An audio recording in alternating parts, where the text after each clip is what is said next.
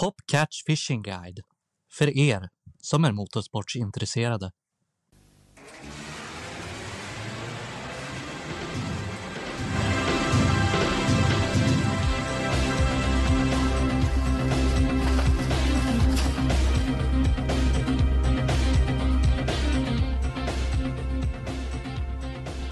Hej och välkomna till Rallypodden! Äntligen tillbaka Daniel! Ja, nu är vi på gång igen. Riktigt skönt och har fått riktigt schyssta grejer också. Ja, det här är ju riktigt gött att ha fått egna fina grejer. Det är ju Jo. premiär nu. Ja, det är ju det. Och det är ju allt, ja, vi hinner ett avsnitt innan året är slut. Vi sa Ja. att vi skulle komma tillbaka i december. Ja, det har vi kämpat för nu.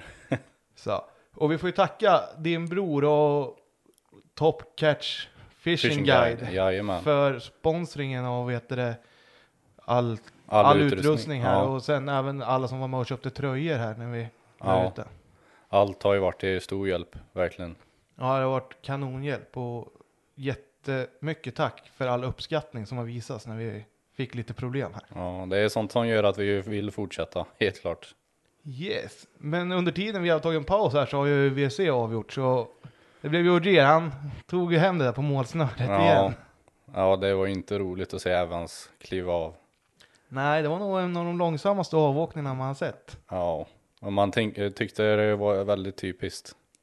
Ja, det kändes som att det studsade rätt igen för fransmannen, men Ja. alltså Ogier gjorde det ju suveränt. Han håller ju alltid en pace som, Mm. som funkar. Han har ju det lugnet, det har han vunnit mycket på. Så är det ju. Men något som var extra kul var ju att Tom Kristensson lyckades ta sitt junior-VM-guld där. Det var ju riktigt roligt. Ja, Sverige har ju skördat extrema framgångar i junior-VM under flera år. Eller under ett, nästan två årtionden. Ja.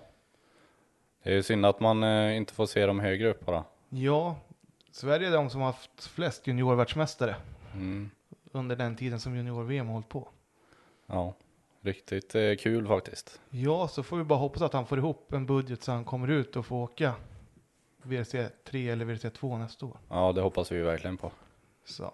Och sen Pontus Tideman, tvåa i VRC 2. Också kanonbra. Vad stod Ja. mellan han och Östberg där? Han Mm, kör ju lika bra som vanligt, Tideman. Ja, han, gör, han gör aldrig något misstag. Nu Nej. blev det lite fel med däckstrategin där, men Östberg drog ju det längsta strået till sist. Ja, eh, det är lika kul för båda där. Ja, men nu ska vi ju fokusera på vår gäst som vi har fått hit idag.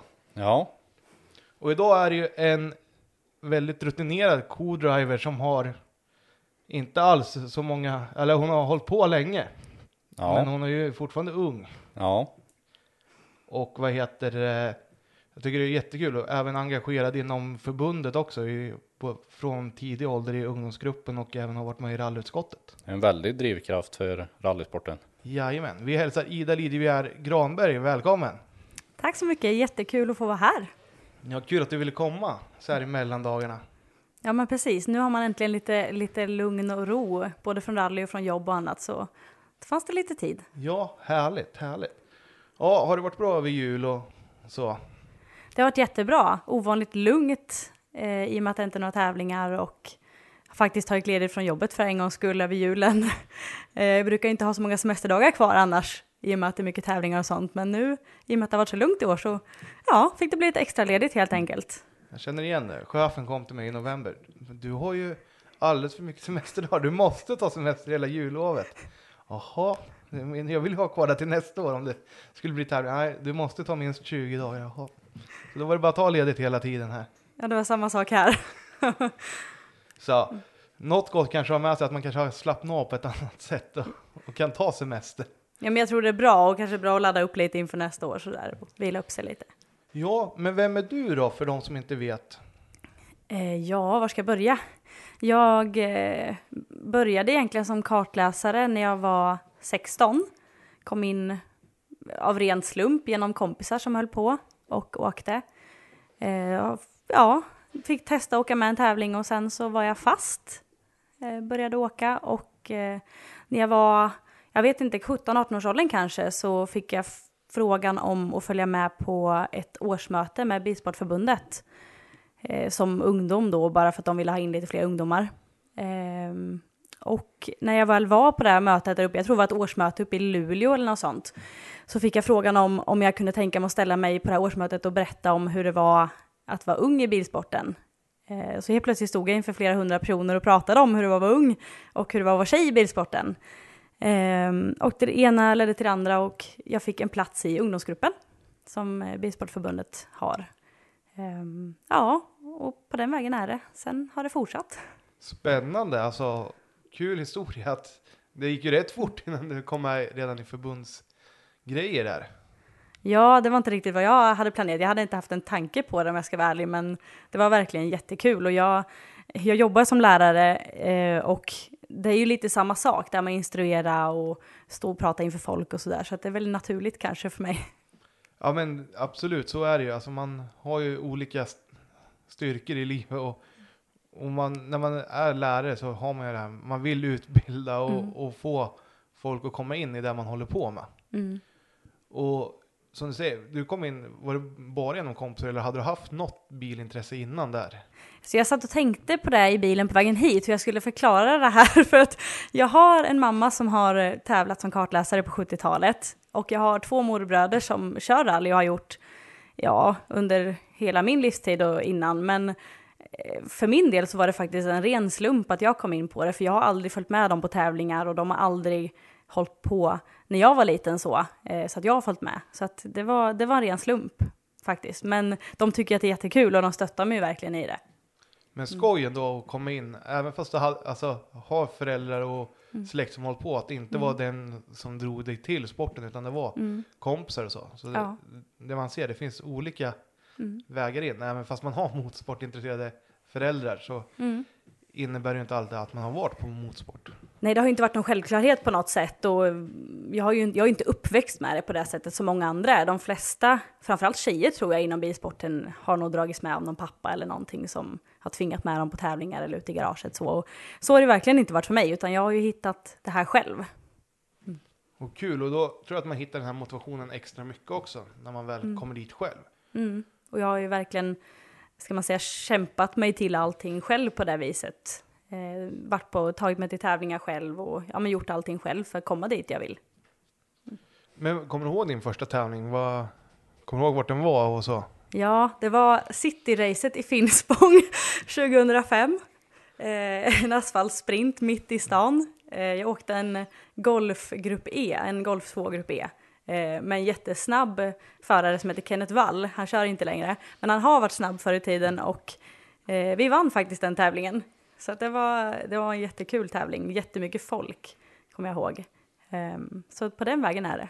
Ja, det är ju, Cityrace i Finspång, det var ju suveränt. Det gick ju precis bredvid köpcentrum och alltså det var verkligen mitt i city det var. Ja, mitt över torget, du vet man var mer eller mindre så att man körde på fötterna på folk som stod där nästan. Det var, det var en riktig publik eh, och folkfest verkligen. Ja, och vi får väl hoppas att det blir så nu med nya mm. sprint-SM ett asfalt där, att det verkligen tas in till städerna som, som jag tror är meningen med det också. Och att det inte hamnar på någon bakgård på något industriområde, för då känns det som att det är lite bortkastat att åka ett sprint-SM. Ja, jag hoppas verkligen att de kan få till sådana typer av tävlingar igen. Jag vet inte, just den tävlingen har nog inte körts på ett tag tror jag. Men eh, som du säger, det är jätteviktigt tror jag att få in det dit folket är. Där folk kanske går förbi när de shop, ut och shoppar eller folk som egentligen inte skulle varit och tittat på tävlingen. Det tror jag är jätteviktigt. Ja, och jag tror, alltså, vi måste ju tro att det är så att det är så tanken är och sen att man kanske inte kan genomföra det i alla städer är en självklarhet också. Men att det mesta blir centrerat i, inne i citykärnan i alla fall. Ja, och i alla fall att det är gångavstånd så att man kan kanske skylta eller ja, ta sig dit ganska enkelt. Vi är ju ganska, vi är ganska gömda ute i skogen som det är idag. Ja, det är ju det är en bit att ta sig om du ska ut och se någon fullfartssträcka i alla fall. Så. Men när du väl hade åkt med honom då, hur- gick tankarna då? Och, och så? Var det så här, ja, det här var kul att ha gjort någon gång och sen, Första åren efter det så åkte jag nog bara några, ja men lite sprintar sådär som man börjar. Jag hade, jag vet att man fick lite sådär idoler som man såg upp till att så där skulle jag också vilja bli och göra och man började höra talas om att åka i skogen och noter och hela den biten. Ehm, men jag åkte min första notade tävling faktiskt i Lima 2000, jag vet inte om det var 2007 eller 2008, något sånt tror jag. Ehm, och det var en häftig upplevelse. På snö, riktiga vägar. Ehm, ja, det var, det, var en, det var en helt annan upplevelse än att åka sprintar. Ja men det kan jag tänka mig. Och det är, Lima är alltid en lång tävling Mm. också. Det är inte så att det är bara ett par mil man ska läsa utan det Mm. brukar ju vara uppåt mellan sju och åtta mil SS i alla fall. Ja, precis. Och det är lite längre sträckor och sådär. Och helt plötsligt sitta och läsa konstant i kanske 30 minuter eller så. Det, ja, det var en helt annan upplevelse, men det var, det var nog det som fick mig att fastna på riktigt, tror jag. Riktigt häftig känsla. Och hade du varit ute och tränat något innan du började med noterna eller var det så här? Nej, vi började från scratch här direkt när det var tävling. Ja, men lite hade jag nog varit ute och tränat, tror jag. Sen har jag varit med ehm, i och hållit en del eh, och notkurser och sådana saker. Och då, eh, jag vet att jag sparade det här notblocket från när jag gick min notkurs och sen var vi ute och åkte på de sträckorna som gick i den här notkursen då, bara för att få läsa och känna lite på det. Um, och ja, även i efterhand sådär sen att bara vara ute och bara vara ute och läsa, bara vara ute och åka vanliga vägar och läsa. Var det så att du nästan började läsa noter när ni bara satt och åkte vanligt på grusvägar eller var det att du ville ha ett häfte att läsa ur? Ja, men det har det nog varit helt klart sådär att man har suttit och tänkt så här, kan det där vara en höger triel? det var helt klart, det gör jag fortfarande än idag. Ja men det är ju bra, alltså, ju mer man skriver egna noter så tror jag att man tänker så ännu mer kanske, eller vad säger du? Ja, men man får en liten skev syn tror jag på, på vägarna man åker, för man ser liksom en rallysträcka framför sig. Det gör säkert inte andra människor som är ute och åker, men det blir verkligen så att framförallt om man kommer på en grusväg, då tänker jag direkt så här, här skulle man ha åkt med rallybil. Det hade varit häftigt. Det kan jag förstå. Och sen vet du när vi, ja, om vi går tillbaka till Lima där, vad var det, 2007, 2008 ja, sa du? något av det. Mm. Och när du insåg att det var ju här var ju riktigt skoj att åka noter, började du leta efter någon förare att åka med då aktivt eller hade du någon du åkte med kontinuerligt? På den tiden eh, var jag tillsammans med Daniel Andersson som kör, nu kör han lite BMW och lite Volvo original. Eh, så det var egentligen honom jag började åka med fast då. Vi åkte från, jag tror 2007 eller 2008 där till 2013 ihop. Så att då åkte jag väl mer eller mindre bara med honom. Vi åkte Sverigeserien och vi åkte jättemycket tävlingar, säkert 15-20 om året. Eh, så det blev väldigt mycket, mycket träning i en jättebra men jättetuff klass. Så är det ju. VOK har ju varit stentufft i många, alltså det är ju stentufft vilket år du än åker i VOK och det kommer och går duktiga chaufförer hela tiden. Och jag tror att det är, det är en bra instegsklass både för förare och, och kartläsare och, och börja där. För du hittar ju ett tempo som är enormt för att få hänga med där. Ja, man måste ju verkligen utnyttja materialet till fullt i och med att det är så pass likvärdiga bilar. Så kan man ju inte skylla på materialet där utan det är verkligen att eh, det sitter hos föraren och kartläsaren framför allt. Men hur var det att åka med någon man var tillsammans med? Så där? Var det så att ni hittade ett bra samarbete eller var det så att ni diskuterade grejer när ni kom hem att det här måste vi bättra på eller? Nej, men det funkade faktiskt skitbra. Eh, vi var väldigt noga med att just det här att när man sitter i bilen och om man skulle skälla på varandra eller det skulle vara någonting att det handlar inte om något personligen utan att man, det handlar om det man håller på med. Eh, att ja, det, det måste stanna där och man måste ha rätt att kunna ge varandra feedback och kritik för saker som handlar om just rallyt så. Eh, så det var vi väldigt noggranna med och det, det funkade jättebra och vi hade jättekul, verkligen.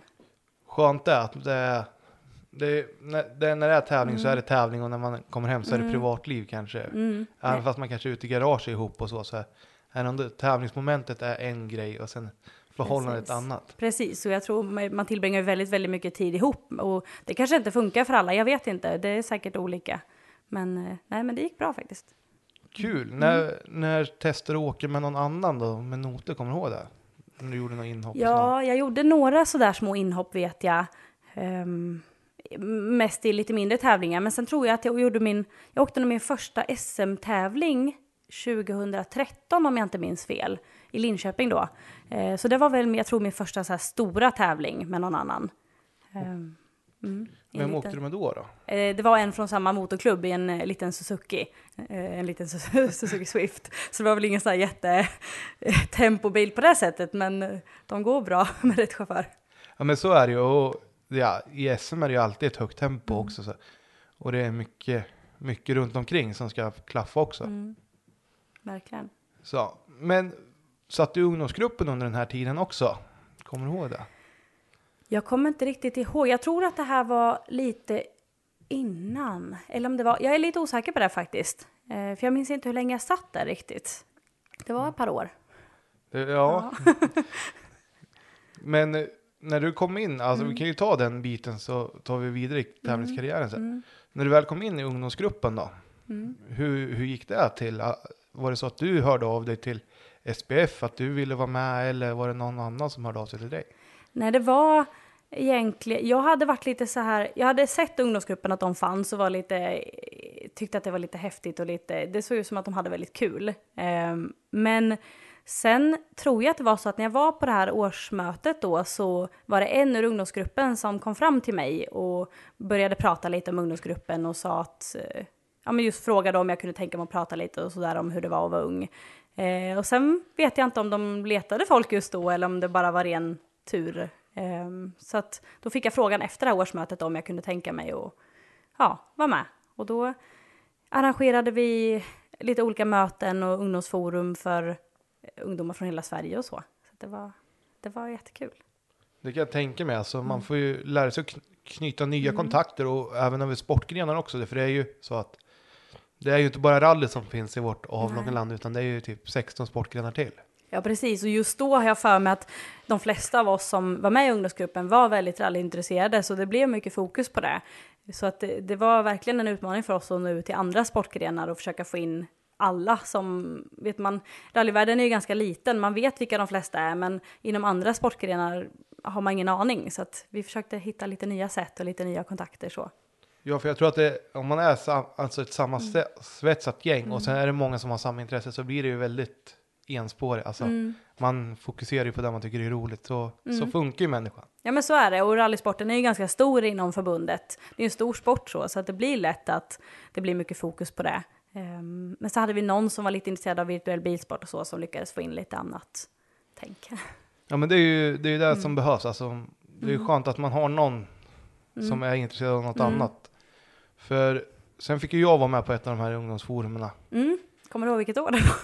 Jag tror det var 2015 Mm. kan det vara. Det bör stämma för du har ju koll på allting. Ja. Ja, du, det, jag tror det var 2015 eller 2016. ja, ja men det kan nog säkert stämma. Mm. Så det måste ju, ja, det, för det var ju det året du hoppade av. Ja precis, det var i slutet där precis. Mm. Det kan nog stämma, att det var Så. 2015. Mm. Och sen så, då, blev, ja, då var ju ungdomstiden slut därefter. Att, Mm. och vad hände då då?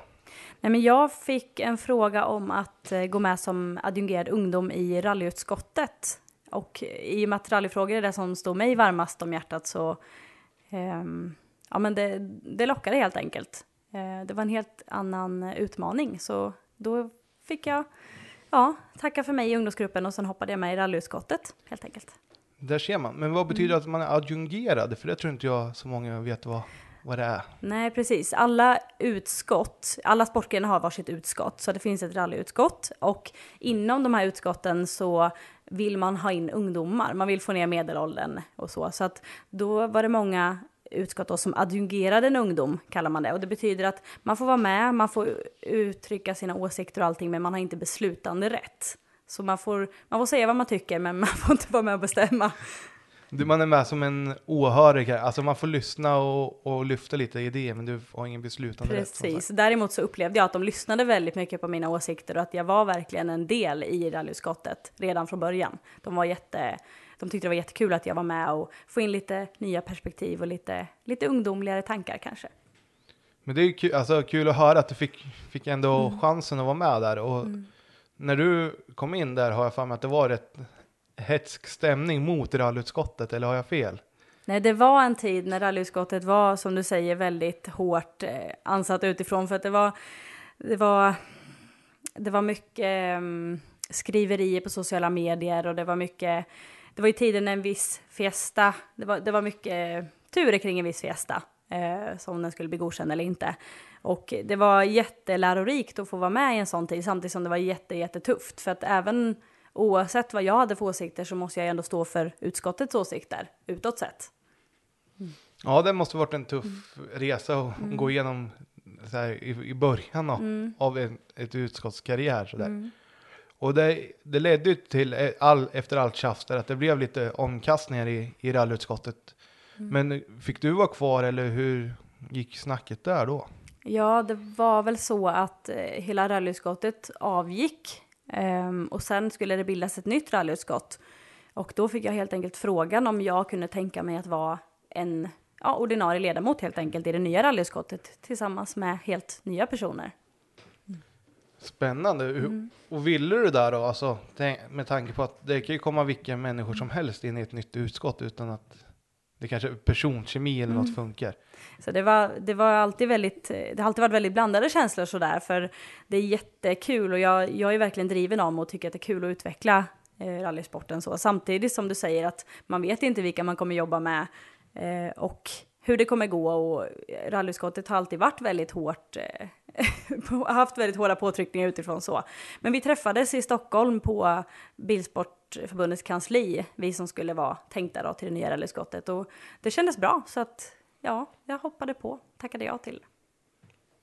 Vad kul, alltså då, då var du ändå med i, då fick du vara med och besluta också och, och så. Och hur kändes det då? Alltså du var ju fortfarande rätt ung. Ja men det kändes jättebra. Medelåldern var fortfarande ganska hög i rallyskottet förutom jag då. Eh, Men det kändes fortfarande som att de lyssnade väldigt mycket och tog in mina åsikter. Och jag från första början var väldigt noga med att jag tycker att det var viktigt det här med sociala medier, att synas på sociala medier, uppdatera mycket om vad som händer, vad vi gör, vad vi jobbar med, så att folk inte tror att man jobbar i det tysta och att det inte händer någonting. Och det var, det var lite blandade åsikter om det, både inifrån ut, utskottet och från folk på Facebook bland annat. Ja, Facebook är ju väldigt bra till mycket och väldigt dåligt till mycket. Alltså, Det finns båda sidor väldigt långt gångna och dis diskussionerna som blir på Facebook, de går ju aldrig att få Nej. i ett möte eller någonting. Nej. Alltså det är ju, vissa grejer är jättebra och vissa grejer är ju, alltså Vissa borde förtjäna för att ha en enter-knapp på tangentbordet som, som Per sa i Uppesittarkvällen. De förtjänar sin enter-knapp. Det är verkligen så. Och jag lärde mig väldigt mycket av det här. Framförallt att med vissa människor, det går aldrig att vinna en diskussion vad man än gör. Vissa har bestämt sig redan innan för vad de tycker och det, det, det är ingen idé att ens försöka få dem att ändra åsikt. Det går inte. Nej, och då är det ju, alltså det är som du säger, man ska inte lägga energi på det man Nej. inte kan, kan påverka, utan vissa har bestämt sig och så är det. Och Mm. då är det bara att bita i det sura äpplet och gå vidare. Verkligen. Och ja, man fick eh, mycket skit mot sig samtidigt som jag fick väldigt mycket positivt också från lite oväntat håll sådär. Det var folk som jag inte alls hade räknat med som kunde skriva till mig att men, jag ser vad du gör och jag vill, att du ska veta att det fortsätt så, kämpa på liksom och du gör helt rätt och så. Så att eh, jag fick väldigt mycket positivt också, vilket gjorde att man orkade kämpa vidare i det och tycka att det var kul. Men det är skönt, alltså Mm. att man får den klappen i ryggen att du gör ett bra jobb även fast det Mm. inte verkar så på vissa människor. Ja. Så. Och hur länge satt du i rallutskottet då? Ja, men det var några år också. Jag minns inte exakt hur länge det var, men till slut så kände jag lite att Ehm, det var en svår balans det här med att vara både tävlande och ledamot i rallyutskottet samtidigt. För att man sitter på dubbla stolar, man kan ta vissa beslut som kanske till och med är negativt för en själv som tävlande. Och jag ville inte att folk skulle tro att jag på något sätt gynnar mig själv eller favoriserar mig själv så. Ehm, och det kunde komma fram folk på en SM-tävling som eh, var väldigt på och bara det här- det här måste du jobba med och hur har ni tänkt här och varför gör ni så och när jag tävlar så vill jag bara vara tävlande. Det var, det var en lite svår balansgång så, så till slut kände jag att nej, nu vill jag fokusera på att tävla och bara, bara göra det. Och det tror jag är klokt, alltså när Mm. man känner att man inte kan fokusera på båda sakerna Mm. och att vara vara stor nog och säga att nej men Mm. nu har jag gjort, alltså, jag har gjort mina år här nu och tack för mig och nu ska jag fokusera på mitt här. Mm. Ja, verkligen. Det är ju uppskattat också att man eh, kan säga ifrån. Mm. Kan säga nej men jag hinner inte med. Jag, det funkar inte att göra båda delar. Det är mycket uppskattat. Det Mm. har man ju märkt eh, på diverse olika sätt. Ja, och allt har ju lite olika tider i livet. Vissa år funkar saker bättre och sen kommer det till en punkt där det inte funkar. Så att det är ju inget som säger att man inte kan gå tillbaka till det någon gång i framtiden. Nej, precis. Det är ju väldigt uppskattat att få höra att någon inte hinner med än att eh, man behöver tjata Mm. på folk att kom, kommer du eller kan du eller liksom då vet man att ja men de har mycket att göra. Precis, för det Då märks ju det. ofta. Ja. Men då, då har vi avslutat förbundssnacket. Då kan vi gå Mm. vidare med rallykarriären här. Ja. Och vi var ju runt 2013 där, eller hur? Ja, När du- precis. Min första SM-tävling där. Jag Ja. tror att det var 2013. Ja. Och det var en helt annan upplevelse än vad man haft tidigare. Det är ju ganska stor skillnad att gå från en liten, ja men både sprint och en DM-tävling till, till en SM-tävling. Allting, det blir mer regler, det blir mer, det tar längre tid. Det, ja, det är mycket mer att tänka på helt enkelt. Men det var 2012 faktiskt. Om, Ja, jag, ska, om jag ska rätta dig. Vad var bra att du har koll. Ja, men eh, Ja. därför då åkte du ju som sagt mycket Mm. med Daniel där och sen var du, hoppade in med Pierre. Mm, precis. Det stämmer bra. Vad bra att du har bättre koll än jag. Ja, det, man måste göra sin Det research. är åtta år sedan alltså. Ja, Mm. det har hänt mycket på de åtta åren. Så. Ja, verkligen. Och det är kul att det går framåt. Ja. Mm. Men 2013 då, då blev det så att du hoppade runt rätt mycket bland Mm. olika chaufförer. Det var egentligen då det började, ska jag säga, det här med att hoppa runt bland olika chaufförer. Sen har jag fortsatt lite så, till och från vissa år. Jag, jag tyckte att det har varit väldigt lärorikt. Det är framförallt därför jag har åkt med många olika. Ehm, det, det finns så många fördelar för att man, man får testa olika, olika bilar, man får olika klasser, åka med olika förare och alla förare vill ju ha noter, eh, information inför en tävling och allting på olika sätt. Så att därför har jag känt att det har varit väldigt lärorikt. Men det kan jag, alltså, det är som du säger, man lär sig, Mm. och om man vill lära sig från scratch så tror jag att det är bra att prova på. Få en trygghet från början. Mm. Och sen när man känner att ja, men nu har jag, jag har min lilla ryggsäck, så nu vill jag ut och prova mina vingar här. Vad, vart jag kan utveckla mitt läsande och, Mm. och förberedelse och allting sånt. Precis, och våga ta chansen och våga tacka ja till sådana frågor. Inte känna att nej men jag kanske inte är tillräckligt bra, jag kan inte tillräckligt mycket. För man, alla är ju nybörjare någon gång och man måste ju, man måste ju göra det här för att bli bättre, det är ju så. Exakt. Och sen vet du det, så är det ju så att man, ja som du säger, man måste prova. Prova sig fram och, och hitta. Har du provat både att läsa beskrivande och siffror eller har det varit bara något av det? Jag har nog läst allt som går att läsa tror jag. Men me- nästintill, eller mest siffror ska jag säga. Jag har kanske åkt en, säg 15-20 tävlingar beskrivande kanske.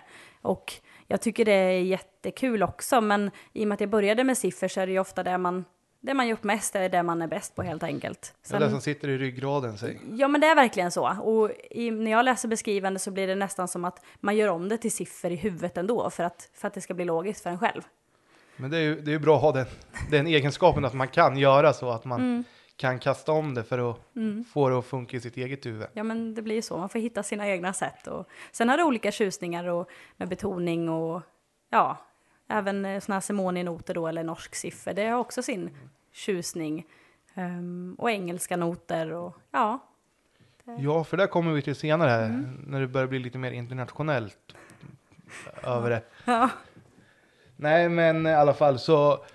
Sen gjorde du fyra vd-premiär 2013 också va? det gjorde jag kanske. Med Carolina Just Djurå. det, precis, när du säger Ja, och det är lite kul. Vi, eh, jag och Carolina åkte, först åkte vi en Opel Ascona ihop en tävling och det gick inte så bra. Vi hamnade lite vid sidan av vägen. Sen hade väl hennes pappa, tror jag, en fyrhjulsdriven Mitsubishi då, som eh, vi fick chansen att åka i SM-finalen i Uppsala. Ehm, som startnummer ett, kommer jag ihåg. Eh, och- Spännande. Ja, det var spännande. Jag hade aldrig åkt fyrhjulsdrivet innan och hon hade inte jättemycket erfarenhet heller så, men vi hade jättekul. Det kan jag tänka mig alltså. Och sen att eh, få gå ut först i en SM-deltävling måste ju vara ascool. Ja, jag vet att vi fick väldigt mycket uppmärksamhet och det var, det var mycket runt omkring liksom. Och sen var vi väl två, det, det fanns ju sådana tjejer på den tiden också. Jag tror vi var två eller tre deltagare bara tror jag. Men så att den vann vi ju för vi hade ju värst bil liksom. Ja. Men Det var ja, då man fick åka vilken bil man ville i tjejer. Med allt från precis, precis. en Evo 9 till en Grupp E-Golf. Det var väl inte helt rättvist kanske, men Det är nog enda klassen i rally det har varit tillåtet att kunna tävla på samma villkor. Ja, precis. Men eh, ja, det, det var kul i alla fall. En häftig upplevelse. Ja, det kan jag tänka mig. Mm. Och i Uppsala, det brukar ju alltid vara mycket publik där och stor uppståndelse runt start och mål också. Ja, det var det verkligen. Torget där, det var första gången jag åkte och det var ju världens fest på kvällen då, som inte var rallyfest, det var någon, något annat som var samtidigt och Okej. det var väldigt mycket fylla runt bilarna där på kvällen kommer jag ihåg. Men ja, Ja, men det, det, så är det ju överallt i hela Europa. Det är alltid stora fester Mm. Ja. runt varje rallytävling. Så jag tror att det, det är nog ett sätt till att få folk som inte är insatta Ja. också och, och bli insatta. Mm. För man vågar prata mer när man är onykter Mm. också. Ja, men jag tror det är helt rätt sätt att få in det så, så centralt man bara kan så att folk eh, mer eller mindre springer på bilarna. Så är det ju. Men jag tänker här nu 2013, då har du ju ändå fått prova på mycket olika förare, olika tävlingar. Tänkte du någonting speciellt till 2014 då? Jag hade väl kanske inte riktigt den målsättningen då som jag har idag, det här med att man ska ta sig utomlands och sådana saker. Det, det fanns nog inte riktigt i min värld då så. Däremot så hade jag väl mer tanke på att jag vill åka mer trimmat. Eh, lite snabbare bilar och få mer erfarenhet av det. Det var nog mer det. Och hur gick du tillväga då? Om du ville hitta någon chaufför eller tänkte du att jag kör en säsong till med att hoppa in lite sporadiskt hos folk? Eller var det så här, ja men den här serien tycker jag verkar intressant att prova på. Det var nog, det var nog lite så att man fick, jag fick nog mer frågor så att eh, om jag kunde tänka mig hoppa in eller jag kunde kanske fråga någon, men känner du någon som letar kartläsare så finns jag tillgänglig och så. Det, det var ju inte så stort det här med eh, att skriva ut på Facebook på den tiden till exempel att man fanns ledig till vissa tävlingar och sånt. Det var, det var lite mer kontakter så att ja, om man kände någon och jag kanske inte åkte med vem som helst på det sättet som jag kanske gör idag. Eh, som jag inte, folk som jag inte känner alls sen innan, utan det var lite mer de man kände sen innan kanske. Okej, alltså det är ju... Ja, som du säger, jag tr trodde att det var mer att man hade frågor på Facebook börja redan på den tiden, men det kanske inte var så. Nej, inte jättemycket, inte vad jag upplevde. Jag kanske, jag kanske missade den bitarna då i så fall. Men jag tror att det, det kom lite senare faktiskt. Ja. Men sen hände det något annat här också va? För du flyttade eller hur blev det? ja, precis. Jag och bytte flyttade- klubb också eller? Ja, jag var kvar i Vömk ett tag. Men eh, sen bytte jag till Asarums eh, motorsällskap, flyttade ner till Blekinge. Eh, där jag bodde i fem år, tror jag. Ehm, och då började jag åka ihop med David Pettersson. Ja, hans, ja, då hade han en 940 Grupp H först och främst, tror jag. Han, han bytte bil lite där. Först var det var lite 240 och lite 940 och Starlet om vartannat. Ja. Ja, men 940 åkte ni ju först Ja, i alla fall. Så. Mm, precis, så att då fick man åka eh, lite häftig bil Ja, det, då blev det i alla fall säger jag i alla fall. Och, Ja. då, och då var det väl mycket att åka Martinsson-noter kan jag tänka mig också. Ja, och Hade du, en- provat, hade du provat på det innan? Jag hade provat lite grann, för vi hade varit, jag vet, med Sverigeserien och med lite olika serier så hade vi varit nere och åkt lite grann i Kristianstad vet jag.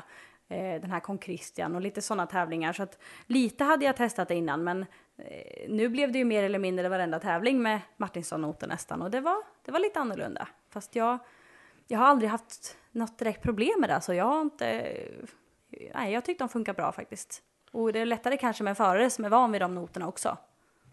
Säkert är det så. Och, men det är fortfarande att gå från en trygghet Mm. från den här ryggsäcken att nu ska jag läsa det är likadana noter Mm. med siffror och så. Men det är ju alltid olika hur de skriver. Ja, så är det. Och man märkte ju skillnad såklart att man kanske kan åka lite hårdare i vissa svängar och sådär. Men det tog kanske någon sträcka och sen anpassar man sig efter det. Och sen, ja, sen vänjer man sig helt enkelt och då, nej, då är det, då är det likadant. Jag har ganska lätt att anpassa mig så tror jag. Men det, Mm. det är ju en stark egenskap hos en, en co-driver att ha. Att man Mm. kan känna att den här föraren behöver ha det så här eller Mm. Vill ha dem tidigt eller sent. Precis. Vad föredrar du där att läsa någon som ska ha det tidigt eller någon som vill ha det senare? Ja, alltså man vill ju gärna ha lite marginal i alla fall känner jag. För vissa förare vill ha det så pass sent att man känner att det blir lite aha-upplevelse in i varje sväng. Och då kanske det handlar lite mer om att man behöver träna upp hur mycket man kan ha i huvudet. För att jag tror att det är bra att kunna ha någon sväng i huvudet i alla fall innan. Eh, sen får det ju inte bli allt för tidigt heller. För det är svårt som kartläsare med tajmingen om man har en förare som vill ha kanske tre svängar i förväg. Eh, så att ja, något mellanting. Typiskt svenskt. lite lagom. Mitt emellan. ja, precis. Ja. Så, Mm. Nej, men så är, är det ju att man har du lär ju åkt med mycket olika chaufförer Mm. och som sagt, jag skulle också nog vilja ha det så man kan planera någon sväng i alla fall innan när man ska Ja. läsa och inte precis när du ska in i svängen. Ja, precis. Jag tror det handlar mycket om rutin där. Att de förare som vill ha det väldigt, väldigt sent, nästinpå liksom att de bromsar när man läser noten typ. Eh, det kanske handlar lite om orutin eller att man inte man, man kan inte fokusera riktigt på noterna för man fokuserar för mycket på körningen kanske. Och då får man också ofta mycket frågor. Eh, att om man kan ta det igen eller liksom så. Och det är svårt när man redan är inne i svängen och läsa en gång till, för då är det så dags. Ja, då blir det, då blir det problem. Ja. Så. Mm. Men eh, vad heter det? Och när du åkte ner med David där, gjorde du mer inhopp? Och, för jag tänker, då blev det en ny förarkrets också egentligen. Mm. När man flyttar så långt, om man säger, eller långt, men det blir ju en bit i alla fall. Mm. Ja, men det var en 40 mil i alla fall. Ja. Ja, det är faktiskt intressant, för det var verkligen så. Det, är, liksom- det var som en helt annan rallyvärld som öppnade sig där nere, med helt nya förare som man inte hade någon aning om fanns. Eh, och det var lite samma sak när jag flyttade tillbaka igen nu. Eh, ja, att då, då är det liksom lite nya förare här uppe som man inte känner till istället. Så att det blir verkligen så.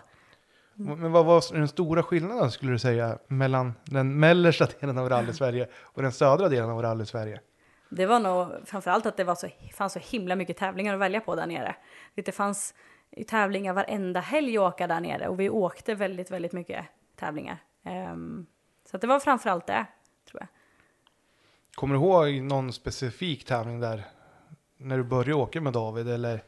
Ja, men det gör jag faktiskt. Jag kommer ihåg Simrishamnsmixen när vi åkte i hans Toyota Starlet. Kanske du vet vilket år det var? Jag tror att det var 2014 kanske. Ja, skulle... Ja, men det, Det det, skulle- stämmer nog. det skulle nog kunna vara. Ja, det skulle kunna vara Ja, 2014. det var 14 eller 15. Eh, och en liten Toyota Starlet som varvar ur ganska snabbt. Eh, då på Simrishamns vägar som är typ spikrakt. Det är liksom, det var ute på Gärden och det var verkligen så här rakt vinkel, rakt vinkel. Den tog ju slut liksom efter halva rakan. så gick det inte att varva mer. Men eh, jag insåg, i och med att där nere så finns det inte så mycket diken. Eh, Nej. utan det är liksom väg och sen är det åker direkt. Så att det går att åka brutalt hårt och brutalt fort med en Starlet på Ja, sådana vägar. Det kan jag tänka mig. Alltså, det, Ja. Mm. En liten bil, det är bara att hålla i. Ja, det var verkligen Bara så. hoppas att det inte är så mycket plöjt. Typ så. Ja, ja, ja. Nej, det var, det var, det var en riktigt sjuk upplevelse faktiskt. Riktigt häftigt. Det kan jag tänka Mm. mig. Alltså, jag har varit nere och kikat någon gång. Alltså, det här laddet som är i Simrishamn, Mm. det, det är svårt att se någon annanstans. Men det är ju som du säger, för att det är Gärden till Ja. 95 procent. Mm. Så det händer inte så mycket om du skulle Nej, precis. Och det är och krön. åka. Och sen så kanske det svänger efter krönet eller så är det rakt liksom. Och, ehm, du vet, när man inte ser någonting, man ser bara himmel liksom. Och sen bara håller man fullt rätt över ändå. Alltså, det är en, ja, det är en sjuk, häftig upplevelse faktiskt. Det kan jag tänka mig. Ja. Man har inga referenser Nej. alls att gå på. Nej, det är inga träd, ingen skog, ingenting. Då är det skönt att ha noterna kan jag Ja, tänka. verkligen. ja, verkligen. Så. Mm. Men hur var det där då? Det måste också ha varit en skillnad åkt en liten Stalet Mm. mot en lång Volvo även när du läser. Ja, man känner ju inte i bilen på riktigt samma sätt. Alltså i en, en Starlet kan du åka på tvären mer eller mindre på vägen och den får fortfarande plats. Så det, det blir liksom ingen bakände som hänger ut eh, utanför vägen på samma sätt som en lång eh, stor 940. Men det var, man fick en lite annan fartkänsla. Det kändes på något sätt som att det gick snabbare i en Starlet. Fast, ja, fast 940 egentligen kanske lite mer drag i så. Ja, nej, men jag kan tänka mig att, Mm. att det blir så att man känner av farten på ett annat Mm. sätt i, i mindre bil. Mm, det känns, eh, ja, som att det går snabbare helt enkelt. Och sen vet du där, var det någon som hade något uttalat mål med säsongen där eller var det att åka så mycket som möjligt tack vare att ni åkte lite olika bilar och så? Ja, det var nog mest att samla, samla erfarenhet och åka så mycket som möjligt och lära sig, ja, allt nytt helt enkelt. Men Mm. som sagt, när man har, har den möjligheten att prova olika bilar Mm. och byta chaufför också under, gjorde du det mycket där eller? Ja, just, just 2014 minns jag inte riktigt, men jag vet alltså runt 2015-2016 så, så då åkte jag med mycket olika, kommer jag ihåg. Så det gjorde jag nog generellt ganska mycket när jag åkte där nere. Ehm, Ja men jag tror, alltså Mm. 2014 känns som det var mm. mycket koncentration att åka med, med David om Ja, man säger. precis. Och sen blev det Ja, men s- kanske känner sig trygg också. Ja, och sen bestämde väl vi lite att eh, vi kanske inte skulle åka så mycket ihop, utan vi, åk, vi valde att åka på lite olika håll och sådär. Och han visste inte hur mycket han skulle åka och han höll på och byggde bilar och så. Så då sökte jag mig lite till andra förare och så. Vad- vem var det den första du fick kontakt med utanför David sådär som du började åka lite med där nere? Den enda som, den som jag minns bäst är ju Anders Larsson som jag åkte med. Ehm, han var en ganska nybörjare så. Eller nybörjare, ja han hade inte åkt jättemycket och han åkte mycket sprint och så. Så att eh, det var lite att ja, lära sig tillsammans och hjälpa honom framåt också så. Det måste vara kul att kunna lära någon att börja åka lite på noter och där om man har åkt mycket sprint och så. Ja, men lite så. Och han kunde lära mig saker också, så det var liksom åt båda håll, absolut. Eh, vi åkte ju en Honda Civic då, framhjulsdriven bil och det var mycket som var nytt för mig också så. Ja, hade, för det var det ny, åka framhjulsdrivet, hade du gjort det mycket annars? Därför du åkte Wok med Daniel och 940 och stalet med Dav- Inte jättemycket framhjulsdrivet, lite sådär grupp E och sådär till en början, men annars var det inte jättemycket framhjulsdrivet på den tiden. Utan eh, nej, det, det kom lite senare. Och hur var det? Alltså det måste också vara en skillnad att åka bakhjulsdrivet och åka framhjulsdrivet som kartläsare. Ja, jag tycker det är ganska stor skillnad. Det blir lite mer sådär rakt på i svängarna, man mer styr eh, in i svängarna och det är lite svårare kanske, tyck, upplever jag, att känna i bilen hur det svänger utan att titta upp. Det känner jag både, både med fyrhjulsdrivna och bakhjulsdrivna bilar är det lite lättare att känna hur, hur det svänger. Men eh, ja, väldigt lärorikt och jättekul det med. Ja, jag kan tänka mig att när du åker framhjulsdrivet, där gäller alltså Vissa kanske åker rakt, som du säger, Mm. rakt in i svängen. Och vissa kanske planerar körningen och tar lite mer höjd. Alltså, Precis. du får en helt annan upplevelse av svängarna. Ja, så är det. Men när du åkte med, ni åkte en Honda Civic, eller Mm, hur? Precis. Och var det så här, ja men testa på och åka så mycket som möjligt med han också, eller var det? Från början var det nog bara något inhopp till en tävling. Jag kommer inte ihåg vilken tävling det var, men det var någon där nere i Skåne. på hans... Kan, kan det ha varit Simrishamnsmixen? Ja, det Kan- kan ha varit Simrishamnsmixen 2015 eller? Ja. ja. Jo, men det var det nog, det stämmer bra. Eh, och det var lite hans hemmavägar kan man ju säga nästan. Han bodde ju i Hässleholm, så vi åkte lite där omkring. Ja. Men eh, från början var det i alla fall nog bara tänkt som en tävling. Sen fick jag frågan om att åka lite mer. Och han åkte inte jättemycket, men de tävlingarna som han åkte så åkte ni av med de flesta där. Det kan, för det, när man ser känd så var ni ju över till då åkte du med någon annan på Gotland. Det här året. Mm, det gjorde jag. Vem åkte jag med då? Då åkte du med Glenn Larsson. Just det, just det. Ja, det gjorde jag. Och det var också så här eh, lite spontant inhopp. Eh, honom kände jag faktiskt inte till alls innan vi åkte ihop där, men eh, jag har alltid haft en sån dröm om att åka på Gotland. Det har varit en sån här drömtävling för mig och när jag fick frågan om att åka där så ja, kunde jag inte tacka nej till det. Och det, det var jättekul, det var sjukt häftiga vägar. Sen var det tyvärr det året var det väldigt blött och väldigt lerigt. Så det slutade med att vi eh, hamnade i, i träd. Ja, för det finns rätt mycket träd runt, Tofta. Det gör ju det tyvärr. Och jag vet att när vi gick ur bilen eh, så var det sån lervägning att man knappt kunde gå. Du vet, det var verkligen, man bara kanade omkring. Skridskois. Ja, det var verkligen så. Härligt med sina där, racingskor. ja men eller hur, den här kalkstenen liksom i kombination med vatten är ingen jättebra, det är ingen jättebra kombo. Nej, det, Nej. det blir lite halt. Ja, men det gick bra fram dit i alla fall. Ja, Ja. men det är, är det viktiga. Ja. Man ska ta med det positiva. Ja, Och sen så var du tillbaka och åkte Dackefejden med David. Där det var, där, det var där vi bröt va? Gjorde vi inte det? Tror jag. Nej, ni åkte Wok då. Jaha, det gjorde vi. Just det, den gula boken. Ja. 240, just det. Så var det. Ja, det var kanske året efter vi bröt. Där. Ja, nej, men det var någon bil han eh, skulle ha där lite tillfälligt. Och testa på, men jag tror inte han tyckte det var så roligt som man trodde. Jag kan tänka mig det efter att ha åkt både Stalet och 940 Grupp H. Så Ja, blev det nog lite, ja man måste ju prova allt. ja men så är det ju. Det, men det blev inte så långvarigt, tror jag inte. Nej. Och sen började lite motgångar sen under det här året för dig. Du åkte typ tre, fyra tävlingar i rad med att bryta. Ja, Åkte du med, vad heter det, Billy Johansson i... Just det, det var då ja. Då åkte vi också SM i Askersund. Först skulle vi åka en tävling i Kil som lite uppvärmning inför den här SM-tävlingen i Askersund då. Eh, och så var det väl så att han missade något litet nyper eller något tror jag. Ehm, så att det var inget allvarligt men vi hamnade vid sidan av vägen. Ja. Och slog sönder någonting i framvagnen.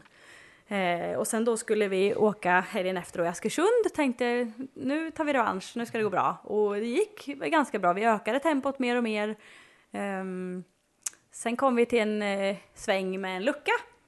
Där, jag kommer inte ihåg, men det var typ någon så här höger fyra, över krön, nyper, varning lucka, typ något sånt.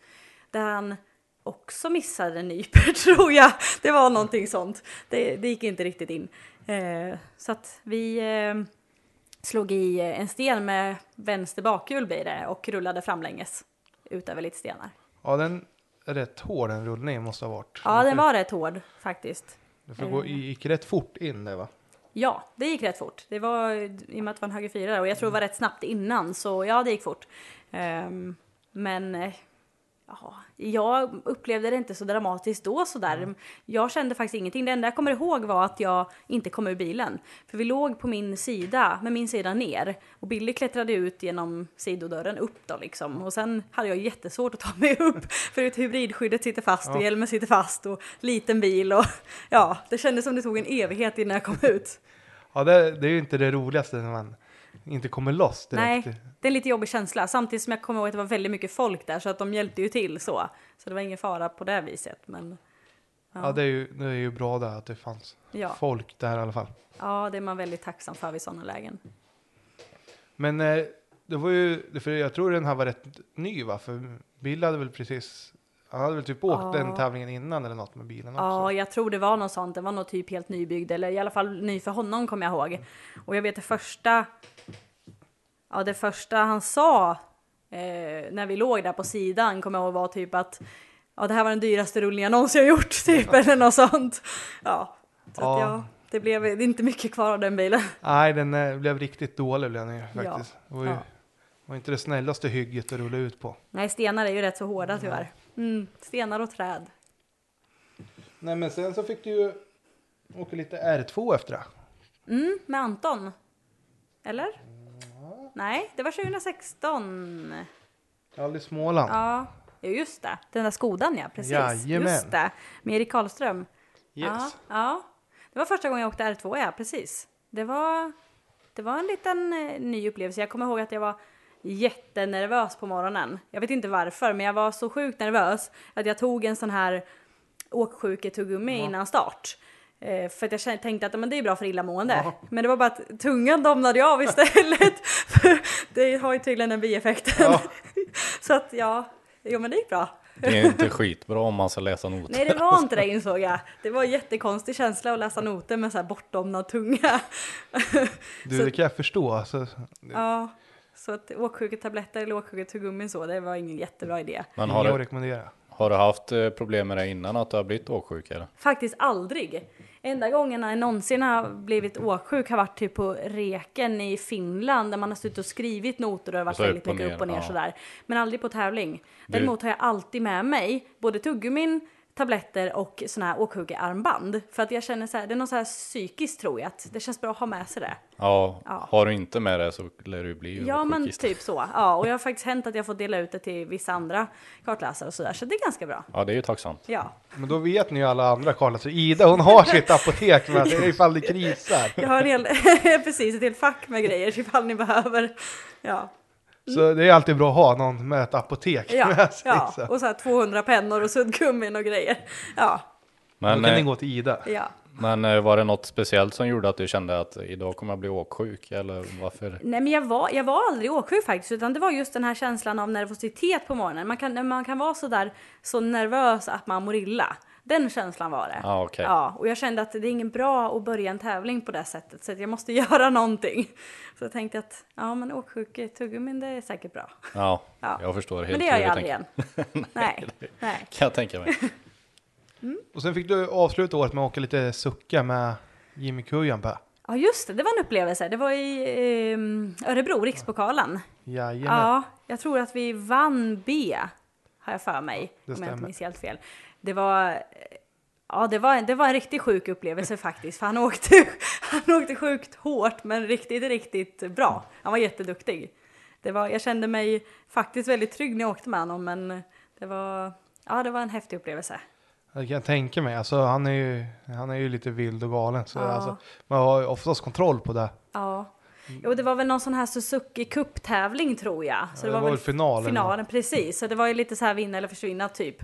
Men eh, ja, jag trodde inte att det gick åka så hårt med Suzuki innan den tävlingen faktiskt.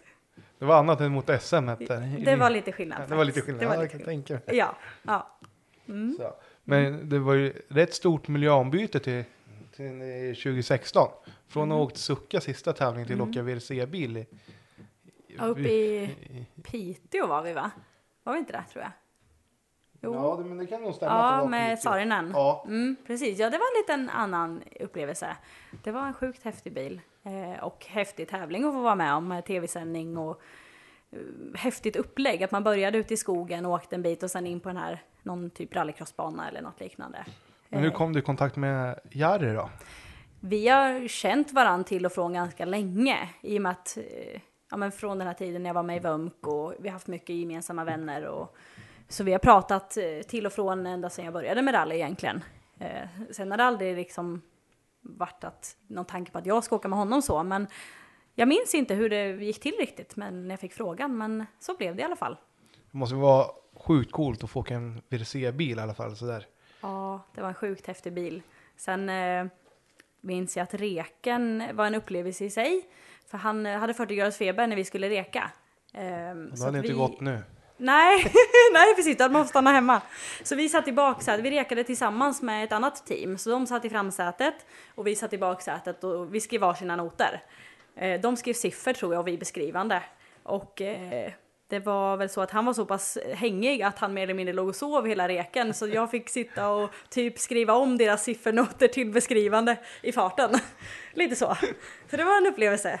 Men det gick bra. Ja, Ja. Ni, ni kom ju i mål i alla fall. Ja, och jag tror att det var min första tävling jag åkte med beskrivande noter tror jag. Ja, så att det är bra. Jag tror vi kom trea va? Ja. Och trea i, ja, blev väl då SM-brons i Var det sprintet. det året Rådström åkte? Det kan det varit, jag minns inte riktigt. Jag kommer inte ihåg. Men jag tror att Mansi Onsson kom fyra i alla fall. Det kommer jag ihåg. Ja, ni var före honom. Ja, jag för mig det att det var var ju första SM-medaljen också. Ja, det var det. Mm. Det måste ju stämmer varit stort. Ja men verkligen, det var jättehäftigt. Eh, så det var, det var, en, det var en, en bra grej i karriären sådär, lite steg framåt. Framförallt att få testa att åka en eh, fyrhjulsdriven bil, få den erfarenheten.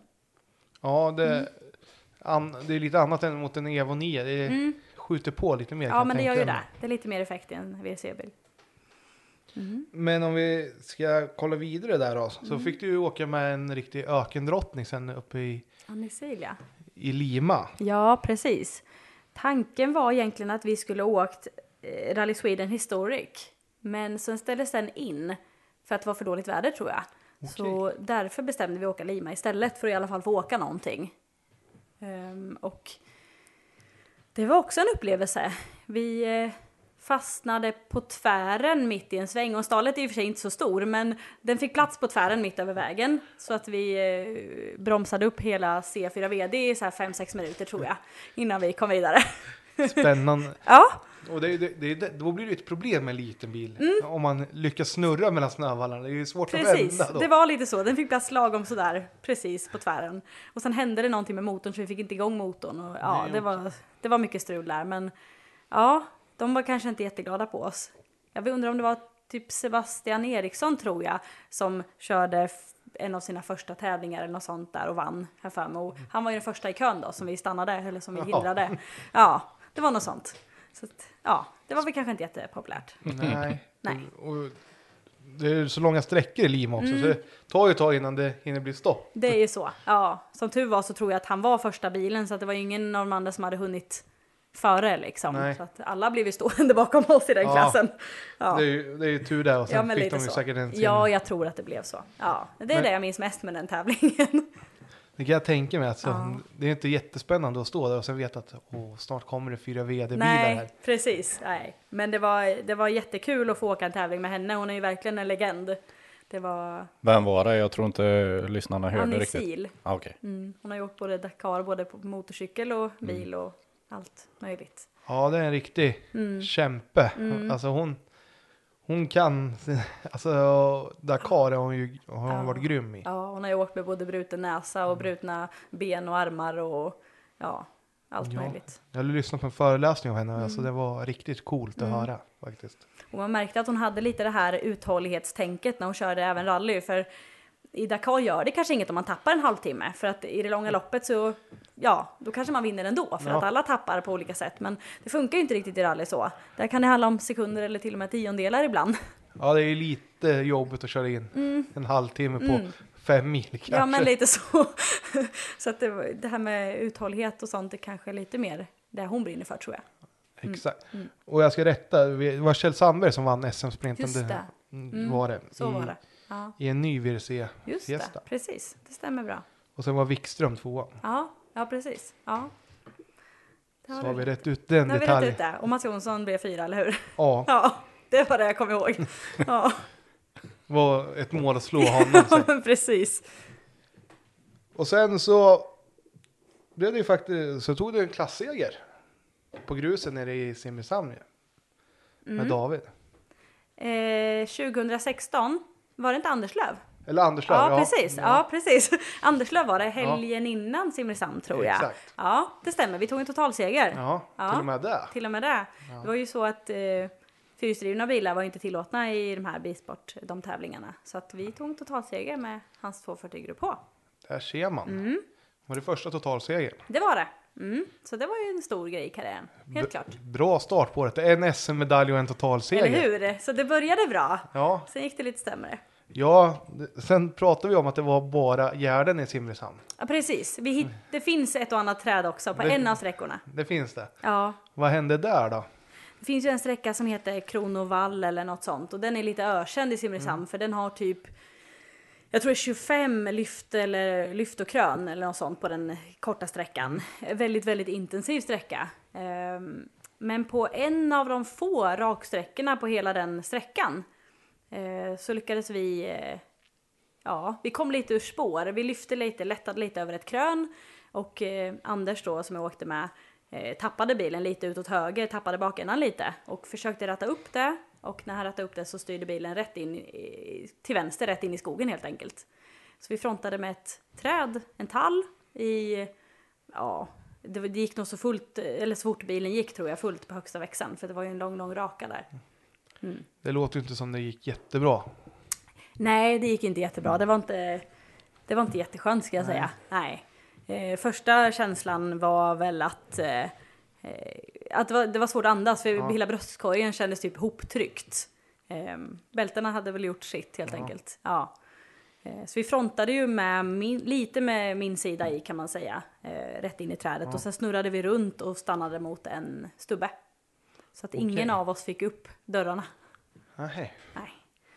Ehm, men eh, ja, och sen såg jag bara bilarna efter. Vi stod ganska nära vägen men de såg inte oss ändå. Nej. Eh, en av bilarna efter oss sa att de tyckte det såg ut som en gammal skrotbil som stod i skogen. Jaha. Ja. Så jag såg bilarna efter oss bara åka förbi och Nej. hur ska jag göra nu?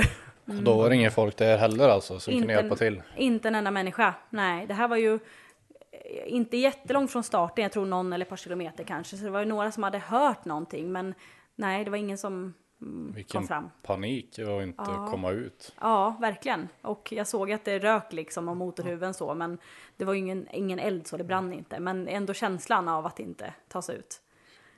Men pratade ni något med varandra då? Du och... Ja, Anders var, Anders var väldigt chockad så han sa inte så mycket. Ehm, Men jag pratade, jag frågade hur det var liksom och så och sen funderade hur jag skulle göra. Ehm, För jag förstod ganska fort att jag kommer inte kunna gå ut ur den här bilen själv. Det kände jag direkt med mina fötter. Ehm, Men så Därför jag, du klämde fötterna eller vad? jag trodde jag hade klämt dem då, men det visade sig sen att jag inte hade det, utan jag hade bara tagit spjärn mot fotstödet. Och de Aha. hade stummonterat fotstödet. Ehm, så att jag hade bara tagit spjärn och sen blev det av själva kraften då från smällen så mer eller mindre krossade jag massa ben i fötterna. Jag hade sju fraktur, frakturer i vänsterfoten tror jag och två i högerfoten varav massa småbitar och så. Ehm, Aj. ja. Eh, jag har aldrig brutit någonting innan så jag har aldrig liksom, jag vet inte hur det ska kännas riktigt Nej. men ja, det, jag tänkte i alla fall att jag kommer inte kunna jobba på måndag i alla fall. Det var en av mina första tankar. Ja, det kan jag ju tänka mig. Ja. Alltså, om man alltid har, aldrig Ja. har varit sjukskriven eller Nej, något. sånt. precis. Nu blir jag nog hemma en stund kanske. Ja, men sen eh, faktiskt så hade jag faktiskt en ny overall. Det var första täv eller, tävlingen innan då när vi tog totalsegern var första gången jag använde den nya overallen. Så den var sprillans ny och hade en sån här bra benficka där jag hade lagt min telefon. Eh, så att jag, det slog mig där sen att just det, jag har min telefon så jag sträckte mig efter den. Eh, letade upp numret till tävlingsledningen, ringde in och sa att eh, vi står i skogen här och vi behöver lite hjälp. Ja, Du, alltså det är stor eloge till att vara så, så medveten. Alltså, Mm. Ja, det lät ju så samlad också så att ursäkta kan ni stänga Inte av? enligt dem i efterhand sen. Nej, enligt dem så lät jag väl ganska skärrad tror jag Ja. och de hade inte riktigt fått fram, de förstod inte riktigt allvaret helt enkelt först. Nej. Nej. Eh, men, eh, och sen så sa de att samtalet bröts men eh, mitt minne var att vi avslutade samtalet så jag vet inte riktigt. Det är Men- nog inte jätteofta ett eh, ekipage ringer själva och säger att de inte Nej. kommer ur bilen. Eller? Nej, det är nog inte jätteofta. Nej. Nej. Och eh, nej, sen, sen jag satt ganska länge i bilen. Jag tror jag satt en halvtimme i bilen innan eh, ambulans kom och så, för de, de var en bit bort. Och jag, jag vet att jag hann ringa, jag tror två eller tre samtal under den där tiden i bilen. Både till min dåvarande eh, sambo då, David, och sen till hans pappa och ja, ringde och berättade vad som hade hänt. Att vi, ja, om de undrade varför det var stopp på sträckan och sådär. Ja, så att jag hann med mycket på den tiden. du, det kan, måste ha känts jäkligt lång tid att sitta Mm. där. Det gjorde det verkligen och jag minns att jag hade, jag hade känslan av att någonting hade slagit upp under stolen. För jag hade ont, jag hade ont att sitta så jag trodde, jag var helt säker på att stolen var typ trasig, att något hade slagit upp i stolen. Men det var tydligen min svanskota. Eh, så att det var lite, det var inte jätteskönt att sitta så länge. Nej, det, det låter ju. Men jag tänker när du kom ut och där och Mm. kom in på lasarettet då. Hur gick rehabiliteringen sen? Alltså, jag tänker det blev ju operation och grejer och sen när du skulle börja re- rehabilitera det där. Ja, först och främst så såg de inte frakturerna på vänsterfoten på två dagar. Eh, jag fick eh, ligga inne i en vecka tror jag och de trodde att vänsterfoten bara var stukad först. Så att de opererade högerfoten och sen fick jag hoppa runt på vänsterfoten eh, i två dagar innan de insåg att den, är nog lite mer svull, den är nog lite mer svullen än vad den ska vara. Så att då gjorde de en ny röntgen och insåg att ja men sju frakturer. Ja, så att det var inte jätteskönt. Men det är lite så här att man tänker att läkare har, har koll på vad de gör, de vet. Och säger de att jag ska upp och stå, ja men då ska jag upp och stå. Ja, det vet- blir nog bättre då. Ja men det blir säkert bättre då. Ja, jag vet att jag hade jättesvårt att få upp foten i 90 grader för att kunna hoppa på den. Men man gör ju som man blir tillsagd. Ja, man, man litar ju på experterna. Ja, precis. Men den var tydligen så svullen då att det syntes inte på röntgen. Så det behövde ta ett litet tag innan det syntes. Så att sen blev det gips på båda upp till knäna och rullstol i två månader. Eh, jag försökte hoppa så mycket jag kunde på kryckor på ena gipset då för att ja, kunna ta mig fram lite. Men eh, ja, det... Hur, hur- det måste ju, alltså för någon som aldrig har sett i rullstol och Mm. så hur, hur var det? Alltså, märkte du av mycket så här som det här, oj, vad svårt det måste vara att sitta i rullstol. Alltså jag var så arg i början för att inte kunna ta mig fram någonstans. Vi, hade ett, vi bodde i ett hus som hade, det var inte riktigt an- handikappanpassat kan man säga, så dörr, eh, eller liksom de, eh, ja vad heter det, eh, dörrhålen eller vad heter det, var Ja. väldigt smala. Så att jag körde ju in i båda kanterna på båda sidorna varje gång jag skulle igenom en dörr. Så att jag svor väldigt mycket och var väldigt frustrerad. Och man insåg verkligen hur mycket man tar för givet att kunna gå när man inte kan det. Jag kunde inte ens bära ett glas, jag kunde inte ens ta med mig ett, ett glas vatten för jag hade ju ingen hand ledig. Så det, ja, det var, det var nog det tuffaste tror jag, det här med att inse hur begränsad man blir. Jag kunde inte ta mig ut, ifrån, ut ur ytterdörren själv utan att någon annan var hemma. Ja, så att det, ja. Men om vi ska, alltså, du rehabiliterar ju dig i din takt där. Mm. Fick du gå på mycket så här sjukgymnastik och där efter? Ja men det gjorde jag. Jag gick på sjukgymnastik eh, typ två dagar i veckan och fick göra såna här, det var jag och alla pensionärer som satt där och gjorde såna här jättelöjliga övningar som att jag skulle skrynkla ihop en handduk under tårna liksom. Och, ja, men, man kände sig lite löjlig så men eh, jag var ändå väldigt envis med att jag skulle tillbaka och jag skulle bli 100% bra. Eh, så att ganska fort så avslutade jag sjukgymnastiken och började träna på som vanligt som jag gjorde innan. Eh, och först då insåg jag väl att det här kommer ta tid. Det var så mycket jag inte kunde göra som jag hade kunnat göra innan. Så då var, eh, ja det var väldigt frustrerande. Kanske inte så mycket som hade med rally att göra så, för att sitta i en rallybil kan man ju göra ändå. Men eh, just det här fysiska liksom. Hur lång tid tog det innan du, för jag, jag tror jag såg dig ute på någon tävling när ni var ute och tittade. Jag var Ja. ute på tävling två veckor efter eh, att jag kom hem från sjukhuset och tittade i rullstol då. Ja. Eh, tanken var att jag skulle åkt redan helgen efter men då eh, var jag inte riktigt pigg kan jag säga. Då var jag lite full av morfin. Men två veckor efteråt var jag ute och tittade i alla fall. Eh, de körde ut mig ända ut till sträckan med bil och så satte de av mig där i rullstolen och så satt jag i ett vägbyte och tittade. Men hur var känslan då? Alltså, det måste ha varit, var det i glädje eller var det mer så här, åh, ska jag verkligen ta mig tillbaka?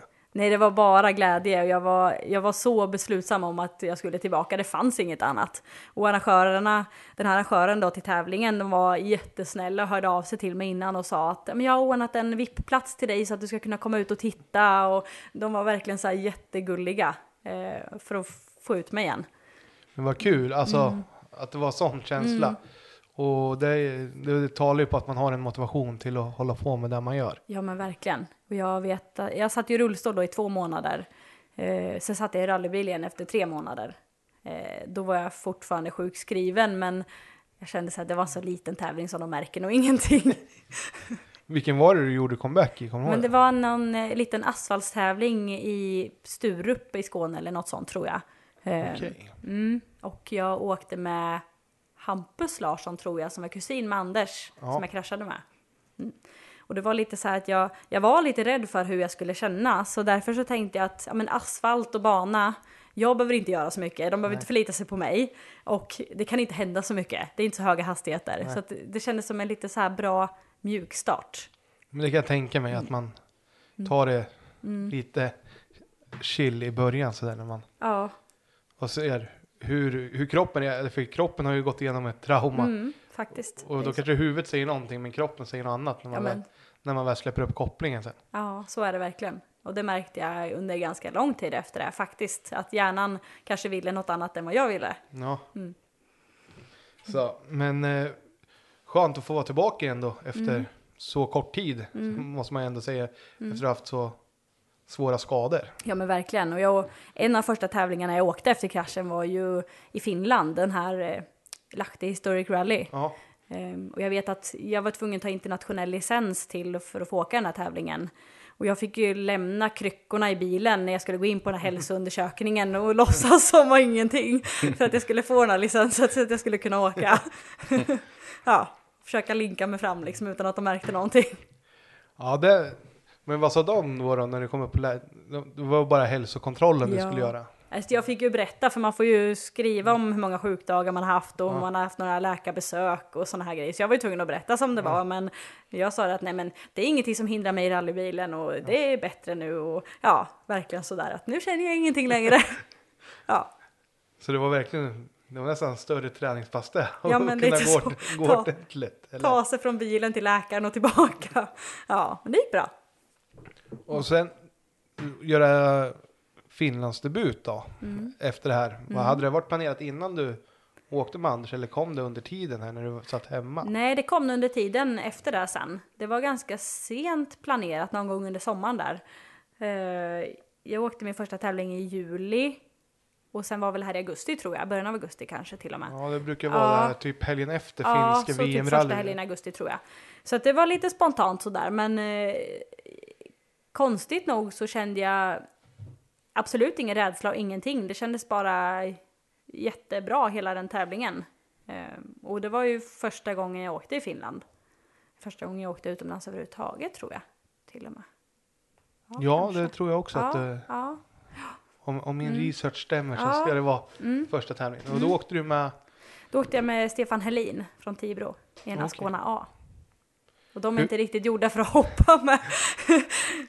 nej, hur gick det med svanskota? Ja, men då var det ingen fara faktiskt. Det Nej. kändes ganska bra. Ja, så det var lugnt. Jag kände faktiskt ingenting. Jag har inte känt någonting i en rallybil efter det här med kraschen Nej. någon gång. Nej, Skönt, då har ju Mm. säkerhetsutrustningen verkligen gjort sin, Ja. sin grej. Och, verkligen. Mm. men du kanske kan berätta vad du hade för säkerhetsutrustning som gjorde att, du, för du kände ingenting i nacke och så eller? Eh, jag har känt lite grann i nacken efteråt så, Mm. men jag hade ju ett, jag körde med hybridskydd redan då. Eh, köpte det ganska tidigt, eller så, så tidigt jag bara kunde. Och jag vet att läkarna på sjukhuset sa det att eh, du ska vara tacksam att du hade ett sånt skydd för att krocka, frontalkrocka i men kanske 150 km i timmen, det gör man inte utan ett sånt skydd, utan att ja, nacken går sönder. Så att eh, ja, det var jag väldigt tacksam att jag hade och det har också gjort att jag faktiskt inte har känt mycket alls i kroppen och nacken sen dess. Skönt, alltså Mm. när, när, när det funkar på rätt sätt Mm. och man sitter bra och så, så Mm. gör det ju sin nytta. Verkligen, absolut. Sen gäller det ju att sitta rätt med stolar och bälten och sånt också. Det, ju- det har jag också lärt mig. Eh, innan dess var jag väl kanske lite nonchalant sådär och man tänker att det händer inte mig. Men nu är jag supernoggrann så. Att man ska ha en stol som passar en själv och man ska ha bälten inställda efter en själv. Det är jätteviktigt. Det, är jätte, det har vi ju Mm. tagit upp med flera Mm. olika personer i, i podden också som har Mm. gjort sina resor att Mm. det är yperviktigt att sitta bra Ja. och ha, ha rätt bälten till rätt skydd också. Att Mm. man har, om du åker med Hans, att du har tre tum över, Ja, över Hans. Och. Så. jätteviktigt. Ja. Och om man som kartläsare då hoppar in hos olika förare att, att fråga innan vad, vad har du för stol? Jag frågar alltid det nu. Eh, och ibland kan man ju få en sån här konstig svar som att nej men jag, jag köpte den största stolen jag kunde hitta så att den ska passa alla. Ja men då kanske den inte passar alla. För att eh, det är inte jättebra att sitta i en för stor stol heller. Nej, Nej. så det vet man ju när man åker hykart bara hur, Ja. hur, ont det gör att sitta man fel. bara Ja, kasar omkring i stolen. Så det är jätteviktigt. så är det ju.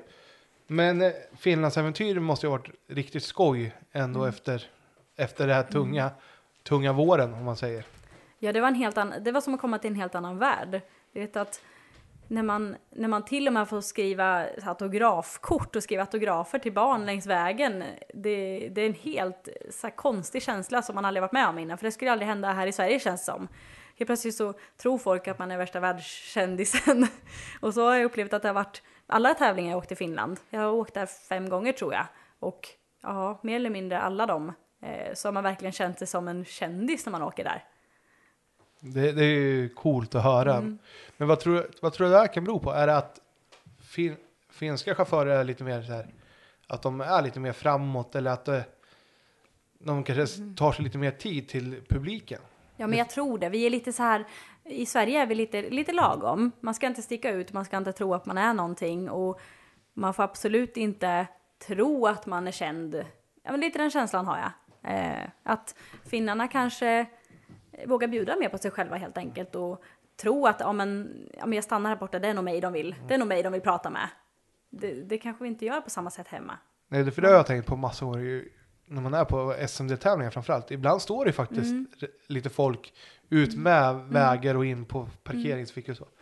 Förstå om någon skulle stanna till där. Mm, Då skulle det bli en helt annan hype tror jag också. verkligen. På, på svenska rallychaufförer också. Ja, Men man vill gärna måla upp sig, ja men det är inte så många som bryr sig om Nej. rally i Sverige. precis. De tycker nog mest vi är i vägen, att vi Ja. stör. Så Ja. det är nog bäst att vi bara åker förbi Ja, här. precis.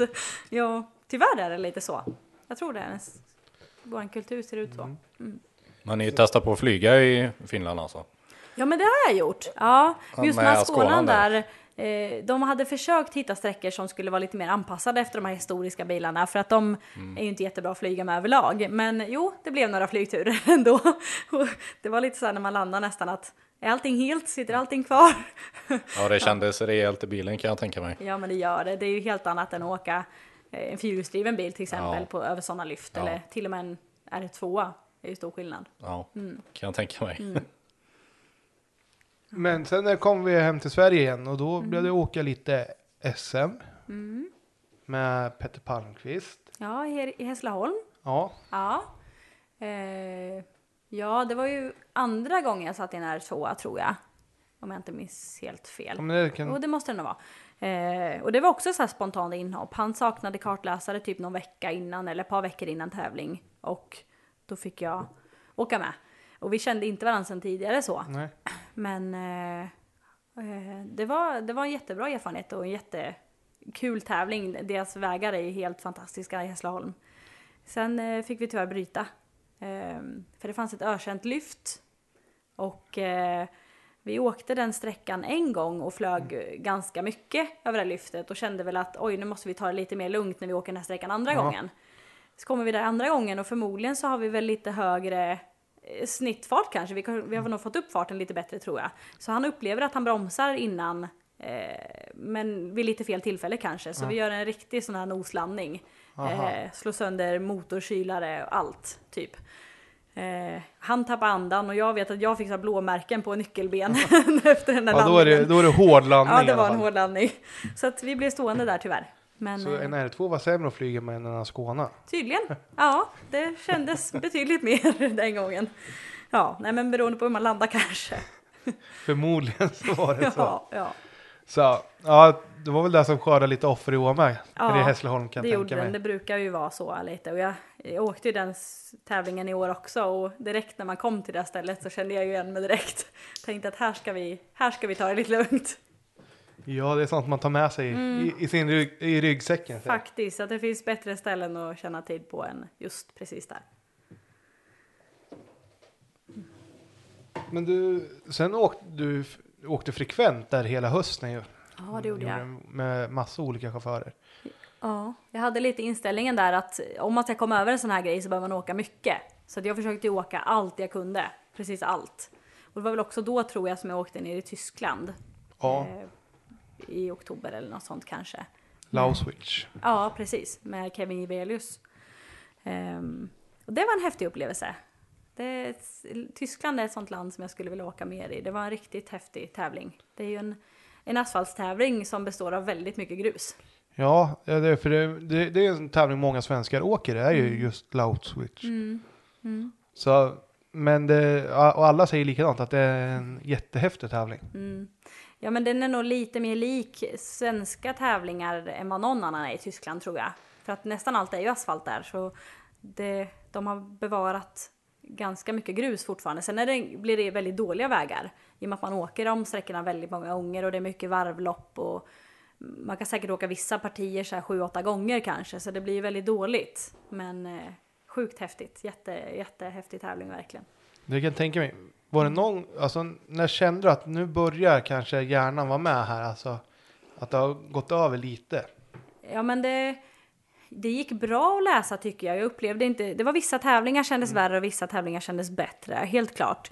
Med egenskrivna noter så kändes det mycket, mycket bättre för då på något vis har man lite mer kontroll. Ja. Jag har åkt sträckorna innan, jag vet hur det kommer se ut och jag har skrivit noterna. Så då kändes det, där var det absolut inga problem. Eh, men sen var det nog inte förrän, jag, min- jag minns vilken tävling det verkligen släppte Ja. och det var Sydsvenska 2017. Det var ju Okej. Ett år efter det, eh, kraschen då, Ja, som jag verkligen kände att ja, nu är det, nu är det kul på riktigt igen. Ja. Bara riktigt kul. ja men det, alltså Mm. då tror jag att det måste vara, alltså det måste ha släppt ett sten i hjärtat Mm. också för dig. Mm, verkligen. Det var någon tävling, jag tror det var på Gotland innan där, som jag, jag grät när jag kom i mål. Eh, jag, vi, jag bara kände så här, hela tävlingen bara katastrof. Jag kände så här, jag vill, jag vill ut ifrån bilen, det, det, det är inte värt det. För då, då kändes det verkligen inte bra. Jag vet inte varför just den tävlingen, men det var någonting som gjorde att jag kom i mål så kände jag bara, herregud, jag, jag kan inte det här, jag är värdelös. Lite så, lite den känslan fick jag. Ja. Jo, alltså det måste ha varit jättejobbigt, alltså så långt efter också. Mm, verkligen. Och det var någonting. Jag tror det var en av första tävlingarna som jag och Micke, då, Kevins pappa, åkte Ja. tillsammans. Micke Evelius. Och han hade en ganska så brutal åkstil. Han körde väldigt hårt. Mm. Och eh, det var nog lite innan vi hade hittat, hittat in oss liksom i... Jag hade lärt mig hur han körde och hur han ville ha noterna och sådär. Och eh, Den tävlingen fick, fick vi bara inte till det liksom. Och då, då hade jag verkligen den känslan att nej, det är inte värt det här. Men eh, sen släppte det ju fort i Sydsvenska sen så. Ja. Ja. Vad hade du gjort innan där, om vi säger till 2000, på vintern här, mellan 16 och 17, kommer du ihåg det? Eh, nej, jag minns att vi var uppe på lite vintertest, kommer jag ihåg. Både i Arvidsjaur och eh, Depå Grande då, i. Östersund. Där minns jag att vi var. Ehm, Så åkte du VRC-bil med, du åker VRC-bil i sprinten. Så ja, Men- precis. med- Ja. Med Nils Jensen ju. ja, precis. I hans Octavia VRC där, i SM-sprinten. Vi åkte ju några tävlingar ihop, eh, jag och Nisse. Har åkt både in, nej, det var kanske första tävlingen vi åkte tillsammans där, men sen efter det har vi åkt en hel del tävlingar ihop Ja. i hans Octavia VRC. Och det, ja, det är, en, det är en riktigt rolig bil, jätterolig bil verkligen, när den håller. Ja, när den håller, jag tänkte Ja. det, det, är, det är 50-50 känns Ja, det som. det har varit mycket tekniska problem också tyvärr som sinkade oss lite. Eh, och det var det även den tävlingen har jag för mig. Men jag vet att vi kom till final, men sen tror jag inte vi kom så mycket längre. Nej, Nej. så kan det Ja. Så. Nej, men när, när den höll så var den väldigt häftig. Mm. Men om vi går till Sydsvenska då. Mm. Det är ju ändå en av de större tävlingarna vi har i Sverige. Mm. Var det redan när du hade åkt till Reken du kände att wow, nu är det äntligen tillbaka? Eller var det under själva tävlingen? Det? När vi åkte reken så var jag ganska nervös kommer jag ihåg. För det var mycket lyft och mycket sådana saker. Och jag, eh, det, under det året direkt efter kraschen så tyckte jag lyft var ganska jobbiga. Ehm, att det var ju lite det som gjorde att vi, gick, att vi åkte av vägen helt enkelt. Att bilen lyfte till lite och han tappade liksom kontrollen så. Så att lyft var inte någon favorit där eh, efter kraschen. Så därför så var jag väldigt nervös kommer jag ihåg innan, innan eh, tävlingen drog igång. Men jag tror det var också det som gjorde att det släppte. För det var så mycket lyft och man fick liksom bita i det här som var så jobbigt och känna att ja, det var inte så farligt. Det var inte värre än så här. Och det var så kul, kommer jag ihåg. Vem åkte du med då i Sydsvenska? Då åkte jag med Micke Jirvelius. Ja, han du åkte med på Gotland. Ja, precis. Ja, precis. så Så det var samma var- förare. ja. Ja. precis. Så det var verkligen som natt och dag de två. Ja. Men jag tror vi hade hittat varandra där. Eh, Att vi verkligen kände precis vart vi hade varandra och vi litade på varandra. Och vi fick en jättebra känsla hela den men tävlingen. Skönt. Mm. Och få, få revanschen Ja. alltså, från Gotland. Verkligen, ja. Eh, Och känna att man framförallt, eh, ja men det, det bygger självförtroende också ju. Det kan jag tänka Mm. mig att det, det, det är bra till kommande tävlingar också. Ja. Och sen under sommaren där fortsatte åka med Micke hela Mm. SM-säsången va? Vi åkte hela SM-säsongen ihop där. Eh, och det gick bra. Vi hade lite små bekymmer men överlag så gick det jättebra. Vi eh, låg väl och slog som pallen i de flesta av tävlingarna. Eh, så att det, ja, det gick jättebra. Ja, för ni blev ju trea i Kolsva. Mm, precis. Så ni måste ju ha varit med i alla fall skapligt. Ja men det var vi. Det var ett gäng eh, snabbåkare på så här första, andra, tredjeplatsen som eh, var lite, lite snabbare och lite mer rutin kanske. Men eh, vi, vi ökade för varje tävling kommer jag ihåg och var, blev närmare och närmare. Och det var jättekul. Det var jättekul med all konkurrens och med allt eh, i det gänget kommer jag ihåg. Ja, och det var ju som sagt R2. Det har ju alltid varit ett par snabba chaufförer Mm. och sen har det varit lite öppnare om tredjeplatsen. Eller om man gör det bra så har det varit fight om tredjeplatsen. Precis. Ja, vi gör så, lite, så få misstag som möjligt och försöka köra stabilt och snabbt. Exakt. Mm. Och hur var det hela första hela SM-säsongen va? Ja, det kan det nog faktiskt ha varit. Jag åkte ju de flesta tävlingarna 2016 också, men inte med samma förare. Nej. Nej, så det var första hela SM-säsongen med samma förare. Det stämmer. Hur var det då? Alltså, en, vara med i team, alltså, få, det måste ju ändå bli en liten sammanhållning. Man, man bor ihop och sådär. Ja, det var, det var verkligen jättekul det året. Vi, vi hade sån sammanhållning som du säger. Vi var ju två bilar i samma team. Det var Micke och sen var det hans son Kevin. Eh, och sen var det då jag och Sofia Karlsson som kartläsare. Och vi, man hamnade var, jättenära varann. Vi var... Eh, ja, vi, eh, vi hade jättekul och man delade erfarenheter och hjälpte varann mycket. Och det, var, det var verkligen ett kanonår på så vis. Eh, för teamkänslan och allting. Härligt. Men eh, så åkte du mycket, ja, som, som du sa här innan så åkte du mycket med Nils Jensen Mm. i övriga tävlingar det här året. Ja, han ville ju åka ner i södra Sverige. Eh, hade, hade inte åkt så mycket där nere tror jag inte, men jag bodde ju där nere och han tyckte det var roliga tävlingar så han kom ner och åkte. Och eh, ja, det, det är en häftig bil att åka på vägar när det svänger väldigt mycket. Det måste finnas väldigt mycket skjuts i svängarna i alla Mm. fall. raksträckorna blir ganska korta med en sån bil. De, de få som finns Ja, nere i södra Sverige. De få som finns, ja. Ja, ja, Det är, nere, ja, som du säger, typ Blekinge, det svänger ju konstant. så. Mm. ja. Och jag var ju aktiv och arrangerade Rally Blekinge och så i flera år. Så därför så, mm, första åren så åkte jag ju aldrig den tävlingen. Men sen åkte jag den tävlingen första gången då med Nissan sen, var det 2017 eller sex- 17 måste det nästan ha varit tror jag. Ja, Eh, 2017. det var första gången jag åkte. Och, och med en tävling där snitthastigheten på sträckorna är mellan 70 och 90 för att det svänger så mycket. Mm. Eh, och så åka i en sån bil, ja det var, det var en av de häftigaste tävlingarna jag åkt. Det, det går upp och ner och svänger konstant. Ja, det, det är riktigt häftigt. Mm. Mellan, och smalt är det ju också. Det är inte så att det finns några marginaler till att åka lite brett. Nej, det, det är lite berg och dalbana över det så med stenmurar i alla kanter och ja, det är väldigt intensivt att läsa men jättekul. Yes. Nu då, när vi har, gör, går till slutet på 2017. Mhm. Hur, eh, hur skulle du sammanfatta året efter? Efter det tuffa början där. Men det kändes verkligen som att komma tillbaka på riktigt. Att eh, jag kände att nej, men det är det här jag vill göra och det är det här jag ska satsa på. Och att det var värt att känna som jag gjorde i början. Ehm, för att det går att komma över det. Eh, det, var mycket, det var mycket mentalt i början och jag hade till och med hjälp lite av en sån här mental coach och bolla lite hur man ska tänka och sådär. Och det kändes verkligen som att nu är jag tillbaka. Skönt. Mm. Alltså, och det kanske blev lättare till vad man skulle göra året efter också. Eller ha, la du upp någon plan då? Jag hade nog egentligen ingen plan, utan det är lite som vanligt sådär på hösten, att man väntar och ser lite vad som, vad som kommer och vad andra ska göra och om man får något lite spännande förslag och sådär. Det kan jag tänka mig att man går lite i väntans tider där från november till, Mm. till januari. Att, ja, undrar vad som händer den, den här säsongen. Ja, men det är en tuff tid sådär, för man, man, det kommer lite förslag och man får lite frågor sådär, samtidigt som man hela tiden väntar på, kommer det något mer spännande, kommer det något häftigare? Och så Hur kan länge man, vågar man vänta? Nej, precis, man kan inte vänta för länge, för det händer ju också att man missar chanser. Ja, jag vet, jag tror de flesta kartläsare kan känna igen sig där, det här med att eh, hitta den här balansen för liksom, när är det för sent eller ska jag hoppa på det här eller ska jag inte, ska jag vänta? Och, ja, det är en svår, det är en tuff tid.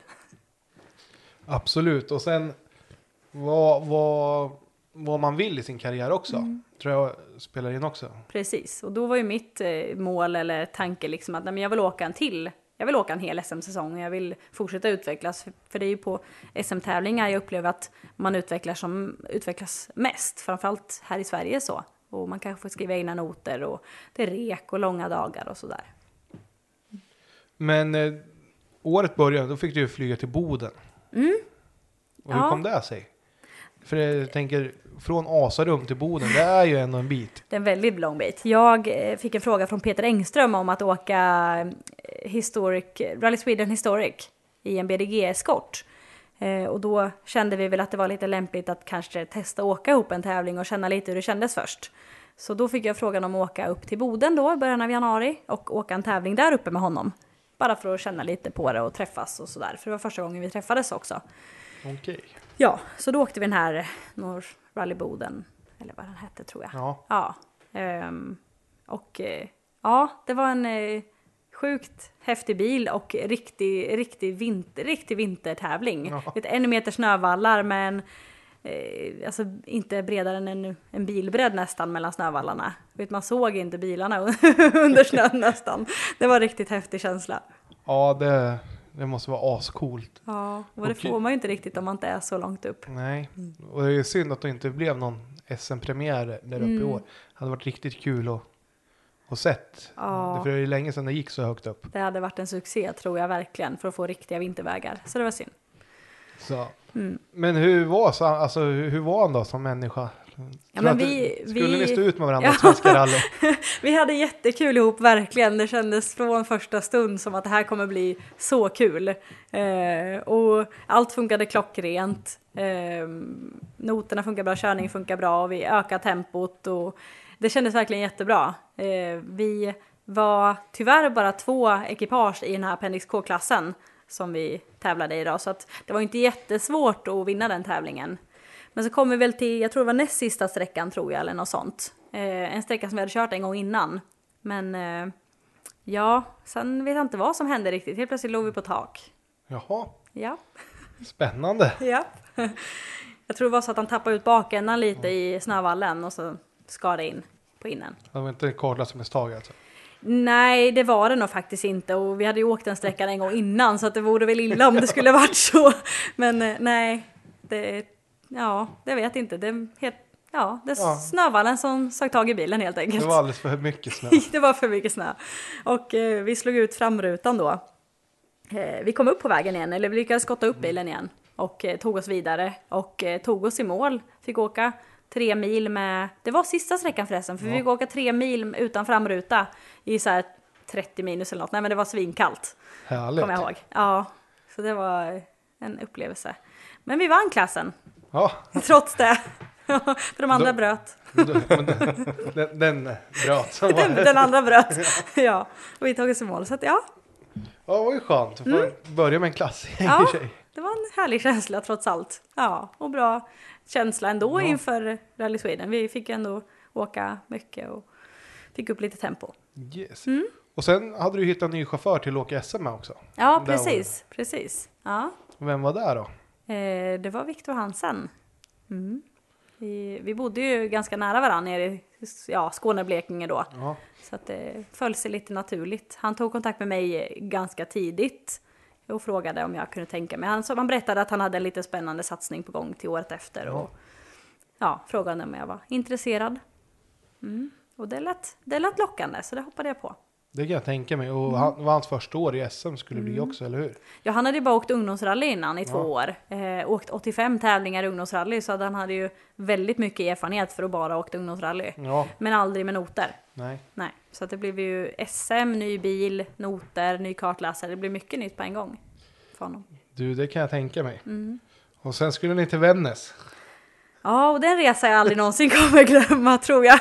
Jag tror inte det är någon som kommer glömma den resan upp. Alltså, för de som tog sig dit. Nej, det var... Men ni hade nog det jobbigast skulle jag vilja påstå. Jag tror vi hade något lite mer än alla andra, eller mer än de flesta andra i alla fall. Det var ju en tuff resa för nästan alla, för det var ju snökaos på vägen dit. De stängde skolor i de, delar av På väg- landet. ja. ja, för att det var sånt snökaos. Och vi satt på E4 i sju timmar eller något sånt tror jag. Ehm, och sen, det började ju med att vi, vi stannade och sov på en parkering i Härnösand, på ICA Maxi i Härnösand tror jag det var. Eh, sen när vi skulle åka på morgonen så tog vi oss inte därifrån. Så vi stod i timmar tror jag och försökte ta oss därifrån. Till slut lyckades vi. Hade husbil med släp då och rallybilen på.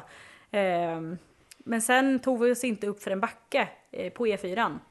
Så det slutade med att vi fick eh, lasta av rallybilen, lasta av släpet, en annan bil fick ta vårt släp.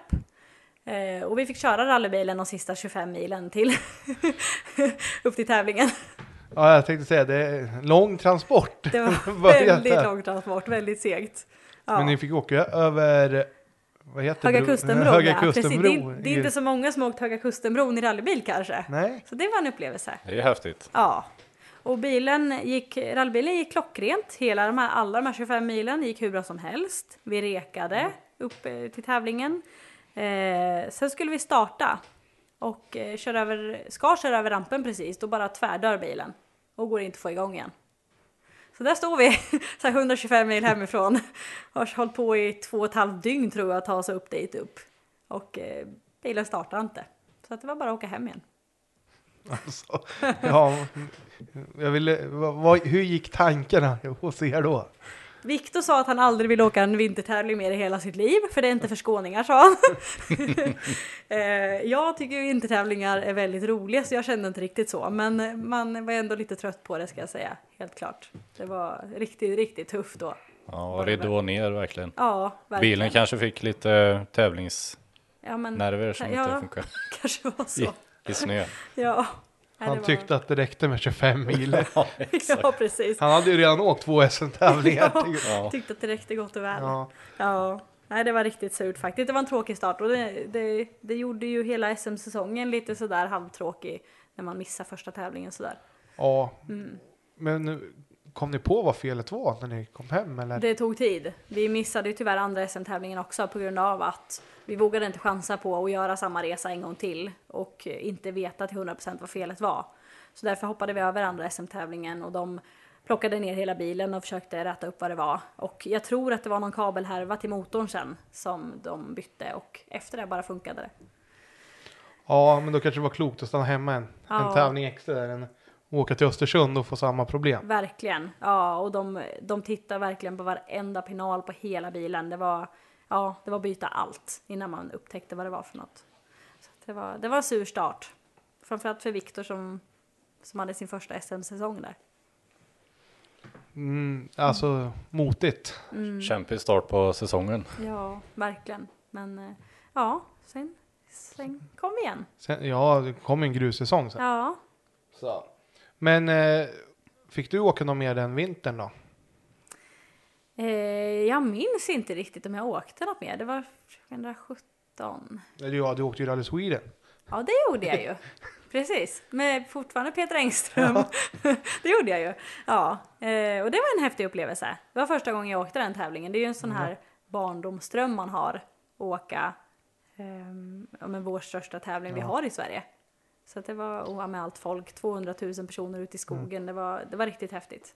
Det kan jag tänka mig. Ja. Och få åka mittemellan VM-klasserna också. Det, Då ser man ju all fest runt Mm. Ja, men omkring också. precis. sig. Ja, folket var ju fortfarande kla- Ja. kvar. Och dessutom åka samma klass som Petter Solberg och tävla mot honom i nästintill lika bilar. Det var, det var häftigt. Det tror jag alla skulle vilja göra om Mm. Ja. man säger så. Mm. Men hur gick det då? Alltså, var det stor skillnad mot, mot åka en SM-tävling? Eh. Åka i historiska klassen?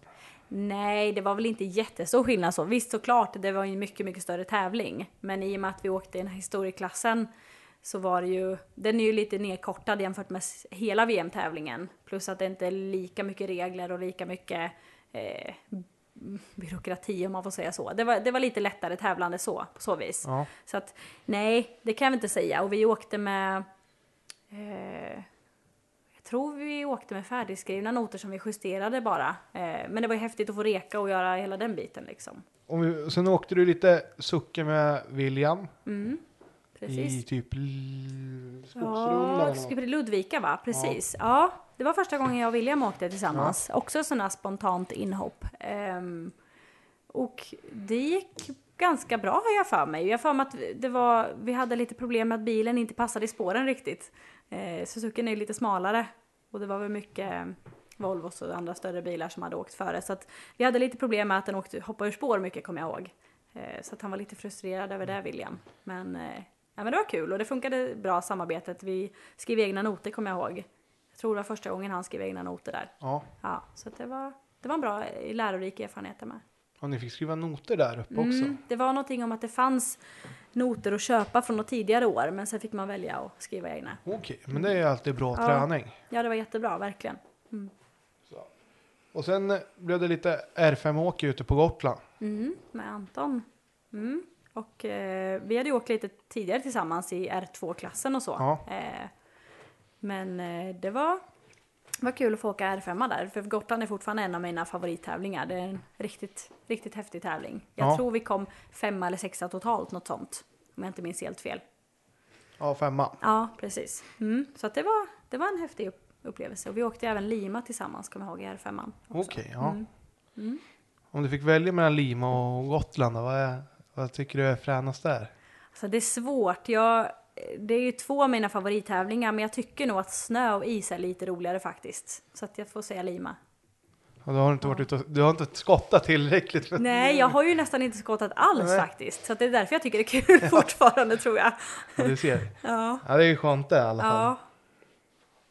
Men eh, sen kom ni ju till Sydsvenska med, med Viktor. Precis. Och Ja. då fick ni ju verkligen, Då fick vi känna på motståndet Ja. i R2-klassen som var riktigt tufft. ja det var ju stenhårt det, Mm.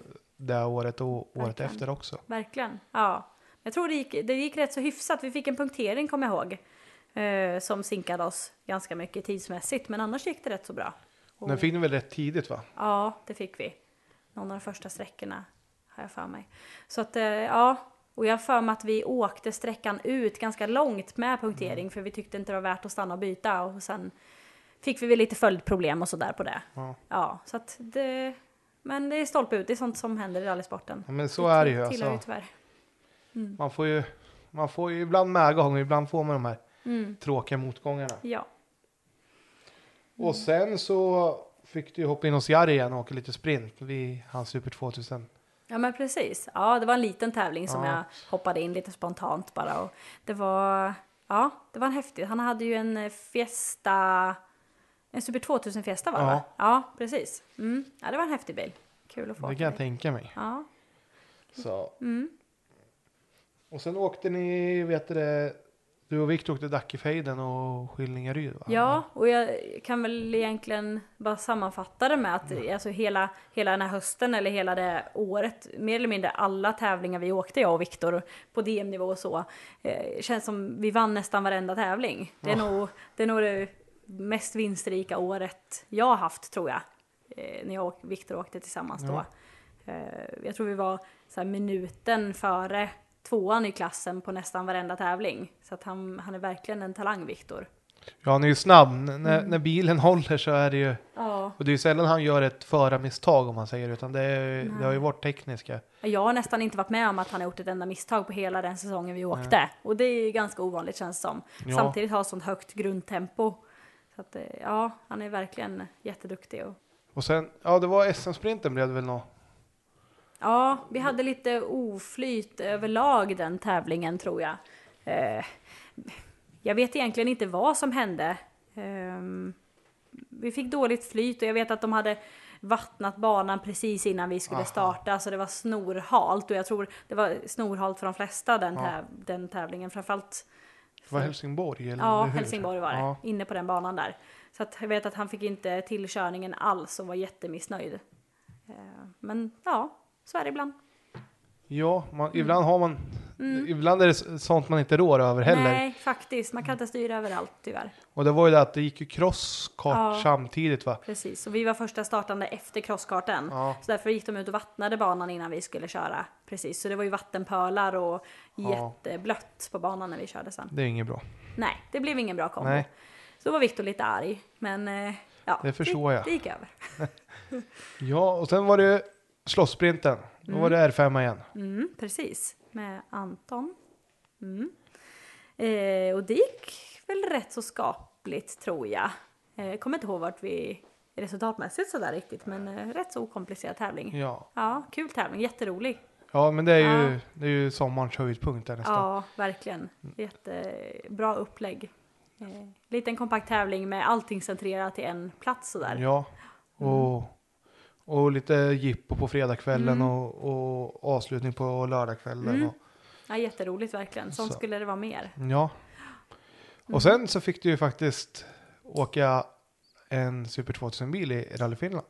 Precis, ja. Och det är faktiskt Pelle Sävs gamla bil var det. Okej. Så det gör det hela lite roligare också eftersom Pelle Säv och jag tillhörde samma motorklubb Ja, i Västra, Öst- Västra Östergötlands motorklubb där. Så honom har jag ju känt eh, sen jag började åka rally egentligen. Sen gick han ju bort tyvärr i cancer. Något, jag kommer inte ihåg vilket år det var. Men sen hamnade bilen i Finland till slut. Och eh, ja, jag fick frågan om att åka där. Faktiskt genom Facebook.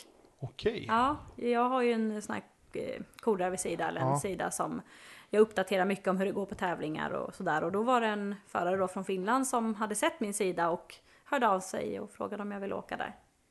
Det måste ju ändå vara riktigt stort. Mm, verkligen. Men hur var det? Var det första gången du skulle åka med någon som icke-svensk chaufför? om ja, det var det. Precis. Eh, Och, vi, gö- och göra en VM-tävling? Ja, men det var, det var sjukt häftigt, verkligen jättekul. Eh, han pratade ju ganska bra engelska och vi körde med engelska noter så. Eh, så att det, det funkade jättebra och det var, det var verkligen jättekul att läsa noter på engelska när man aldrig gjort det innan. Det, det känns så mycket mer okomplicerat på något sätt. Mycket lättare att betona än svenska noter. Men det är ju kul alltså, att man hittar ett system Mm. så fort. Alltså, för, som du sa, i Sverige det tog ett tag innan man hittade de här Ja. li, lite knepen man ha- har och, Mm. och så. Ja, och där fick man ju tänka om lite nu, framförallt när man skulle skriva egna noter. Man behöver ju man behöver ha förkortningar och lite enkla sätt att skriva på, för när man väl står där på reken så går det ju fort. Man hinner inte stanna och tänka, hm, hur ska jag skriva här? Vad ska jag skriva? Mm, Hur ska jag skriva den här noten? Utan det måste ju verkligen sitta. Så att det var ett helt nytt sätt att tänka på. Men, och du kom in i engelskan, var det någon gång du nästan blev så här, oj, nu blev det en svensk not här eller? Jag var rädd för det innan. Det var Ja. till och med så att jag försökte förtydliga noterna nästan lite för mycket ifall att jag skulle bli osäker. Eh, Men aldrig, inte en enda gång. Utan det, det satt klockrent och det kändes jättenaturligt redan från början. Det, Vad skönt Ja. att känna mm, att det f- funkar direkt Mm. alltså. verkligen. Vad tror du att, vad gjorde att det blev så lyckat? Alltså, med, var det att du hade, du hade ditt system klart för hur du skulle lägga upp och skri, skrivandet? Men jag hade gjort mycket research, research innan tävlingen, verkligen. Jag frågade flera kartläsare som har åkt mycket med engelska noter, frågade hur de skriver, fick tips på hur man kan skriva och förkortningar och sådär. Och jag hade verkligen förberett mig hur mycket som helst innan den här tävlingen så att allting skulle, så jag skulle kunna känna mig trygg med att jag har gjort allt jag kan. Ehm, så därför så när jag kom dit så kände jag mig bara helt trygg. Eh, jag, var, jag var inte ens nervös, konstigt nog, den tävlingen. För att jag kände att jag har verkligen gjort allt jag kan. Och sen funkade det superbra med Kari och han var jättelättsam och trevlig. Plus att han har åkt den tävlingen så många gånger att han mer eller mindre hittade på de vägarna utan och innan. Ja, ja, så det hade för jag de har, fördel det har ju faktiskt varit lite dålig variation, i, Ja. precis som det är i Sverige. Ja. Så har det varit det i Finland också på, på nya vägar om man säger så. Mm. Så han hittade ju precis där de hade gjort någon bra ändring i noterna eller, eller ändring i slingan liksom och flyttat om och sådär. Han visste ju precis där. Det är ju skönt. Ja. Men eh, hur gick det då? Själva Eh, tävlingen? Jo men det gick ganska bra till en början. Vi var ju inte med på något sätt kanske resultatmässigt så men vi, vi körde på och ökade och kände oss mer och mer trygga och hade jättekul. Sen eh, kommer jag inte ihåg vilken sträcka det var men sjuan, åttan kanske där någonstans så helt plötsligt så small det bara till i motorn. Ett stort hål i motorn. Aj då. Ja, så det var stolpe ut där med Ja, tyvärr. Mm. och det var första dagen redan alltså? Ja, jag tror det var det. Första riktiga dagen tror jag det var. Mm. Så sen blev vi publik tyvärr. Det var inget kul. Alltså, Nej. Ja, det är alltid kul att vara på Rally Finland Ja. såklart, men det hade varit roligare att sitta i en rallybil och det fanns sträckor som jag verkligen såg fram emot att åka. Jag kan tänka mig Ja. Onimpoja. Ja. Men då kanske ni hann åka en gång? Jag tror vi hann åka den en gång, eller jag är lite osäker. Jag minns inte riktigt hur det var det året. Nej, jag är Tjugo- lite osäker faktiskt. 20 Eller var det då de strök den? Och ni bara fick åka transport igen? Jag minns inte. Nej. Nej. Men eh, det var i alla fall en besvikelse att inte få åka alla de sträckorna som man skrivit noter på och verkligen suttit i flera dagar och ja, förberett sig för. Du, det förstår jag. Mm. Och det är mycket jobb med att Mm. renskriva Mm. 30 mil sträckor sig. enormt mycket jobb och man sitter ju uppe hela nätterna mer eller mindre och förbereder sig och fixar allt med noter och sånt. Men sen kom ni hem och fortsatte SM-säsongen då med Viktor. Mm. Och SM, det är som du sa, SM gick sådär. Ja. Men eh, de här lokaltävlingarna, Mm. alltså DM-tävlingarna gick ju strålande. Ja men verkligen, vi hade lite stolpe ut och lite sådär i SM-tävlingarna och eh, det, det, blev, det blev ett läroår men det var lite tanken från början också att det skulle bli så här bygga tempo, lära sig allt nytt och komma in i bilen och allting och som sagt på DM-nivå så gick det nästan för bra. Alltså Ja. det, det gick, eh, ja det gick, det, vi hade jättekul verkligen. Ja, ni vann ju all, nästan alla, Mm. alla DM-tävlingar. var det här en tävling vi bröt för tekniskt, kommer jag ihåg. Det var kopplingen tror jag. Eh, annars så tror jag vi vann alla. Ja, det var midsommardansen ja, ni, ni precis. bröt där. Mm. Men sen vann ni resterande. Ja. Så att det var verkligen ett lyckår. Jätte, jättekul. Och sen var det ju finalen i, i Sydsvenska rallycupen. Mm, precis. Och där gick det rätt så bra totalt också, jag för mig. Ehm, jag kommer inte ihåg exakt, men eh, om det var så sexa totalt eller Ja, någonting femma kanske. till och femma med. totalt till och med. Ja, precis. Så det gick ju också jättebra verkligen, för då, då slås man ju ihop.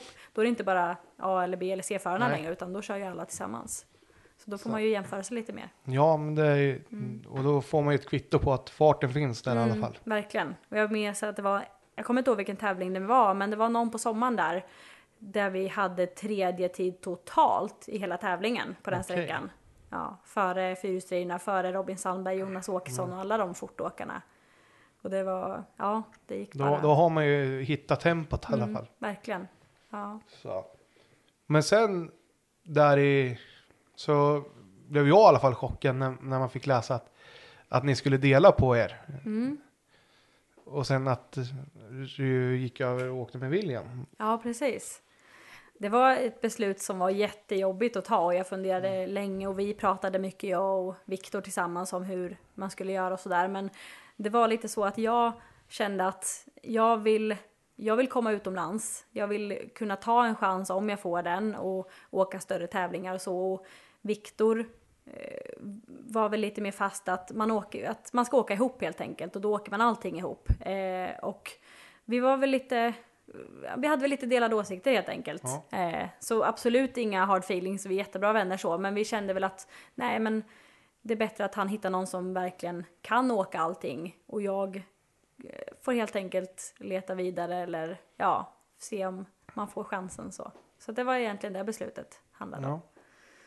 Men eh, ändå tufft att ta det här kan jag Mm. tänka mig. För som du sa, han har ju en talang och åker ju väldigt fort. Verkligen, och det, det känns jättetråkigt att inte vara med på den resan också för att vi, hade, vi funkade jättebra ihop, vi hade jättekul ihop verkligen och han är en supertalang. Så att han kommer nog komma långt om man bara får möjligheten.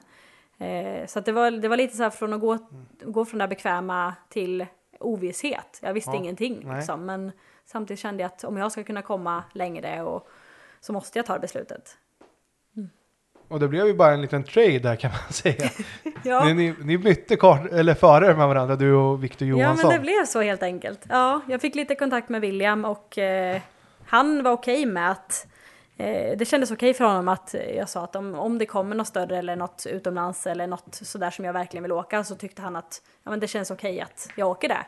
Så då eh, ja, kom vi överens om det helt enkelt och då tipsade jag faktiskt Viktor om eh, William att, ja, att William eh, eller ja, Ja. att eh, Viktor är ledig helt enkelt. Ja. Ja, så att då började de ja, samarbeta. Så det blev jättebra. Mm. För det var ju lite komiskt när man såg det. Ja, de bytte bara kartläsare med varandra typ sådär. Så är det. Men eh, då var det fortsätta åka SM med en likadan bil då, men med ny chaufför. Ja, precis. Mm. Och det, det var ju rätt eh, bekvämt eller rätt så som en sån där grej som ja, det kändes ganska tryggt så. Och William, eh, ett superseriöst team runt omkring sig och jätteseriös. Eh, mycket tävlingsinstinkt och ja, det kändes jättekul att hoppa på den satsningen också. Det kan jag tänka mig. Mm. Och William var hans första år i SM också. Ja, det var det. Vi åkte Bergslagsrallyt tror jag som första tävling Ja. där va.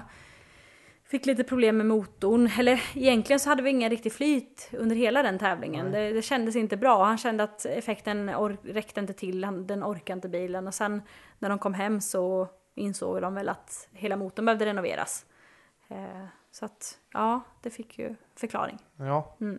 exakt. Och sen fick du hoppa in och åka Rally Sweden, riktiga Mm. tävlingen. Ja, men precis. Ja, och det var ju en eh, sån här milstolpe i livet, en sån dröm Ja. som man alltid haft. Eh, I en RFM-bil dessutom.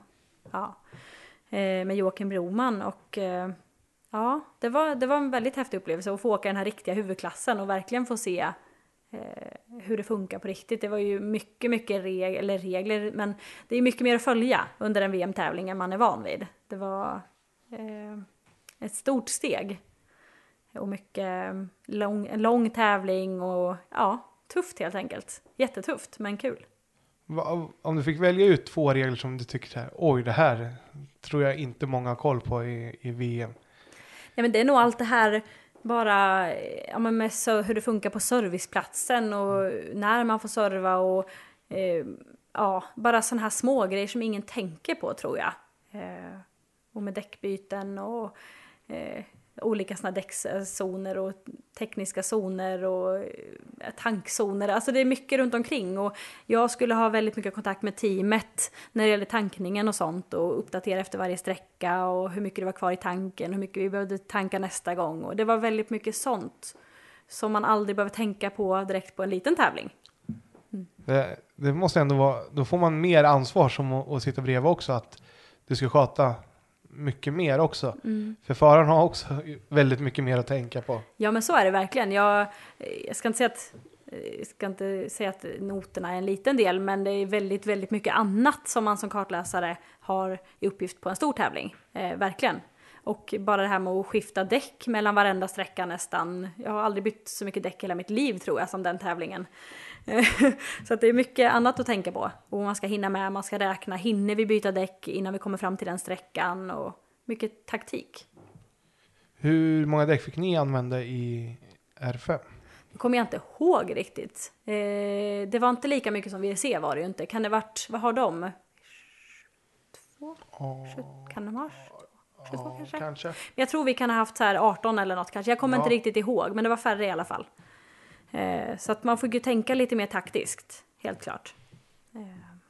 Mm. Så, men eh, ändå få roligt att få göra det. Och, Ja. och ni kom ju, ni kom ju runt hela tävlingen. Ja, men vi kom runt och det gick mer eller mindre smärtfritt så, utan problem. Vi ja, åkte på och ja, det var en jättebra erfarenhet verkligen. Ja, alltså åka 30 mil Mm. SS är ju inte fyskam till en början på säsong så där heller. Nej, det är ju jättebra som uppladdning inför resten av säsongen, verkligen. Eh, så att det, och så på, den här, på en sån stor häftig tävling med, så bland ens idoler. Det var jättehäftigt. Det kan jag tänka mig. Mm. Och sen fick du åka till Tjeckien nästan Mm. korta på också va? Ja, precis. Och det skulle ju bli min första riktiga asfaltstävling var det tänkt. Eh, sen kom vi tyvärr bara en och en halv sträcka tror jag, innan vi tyvärr fick bryta. För tekniska problem.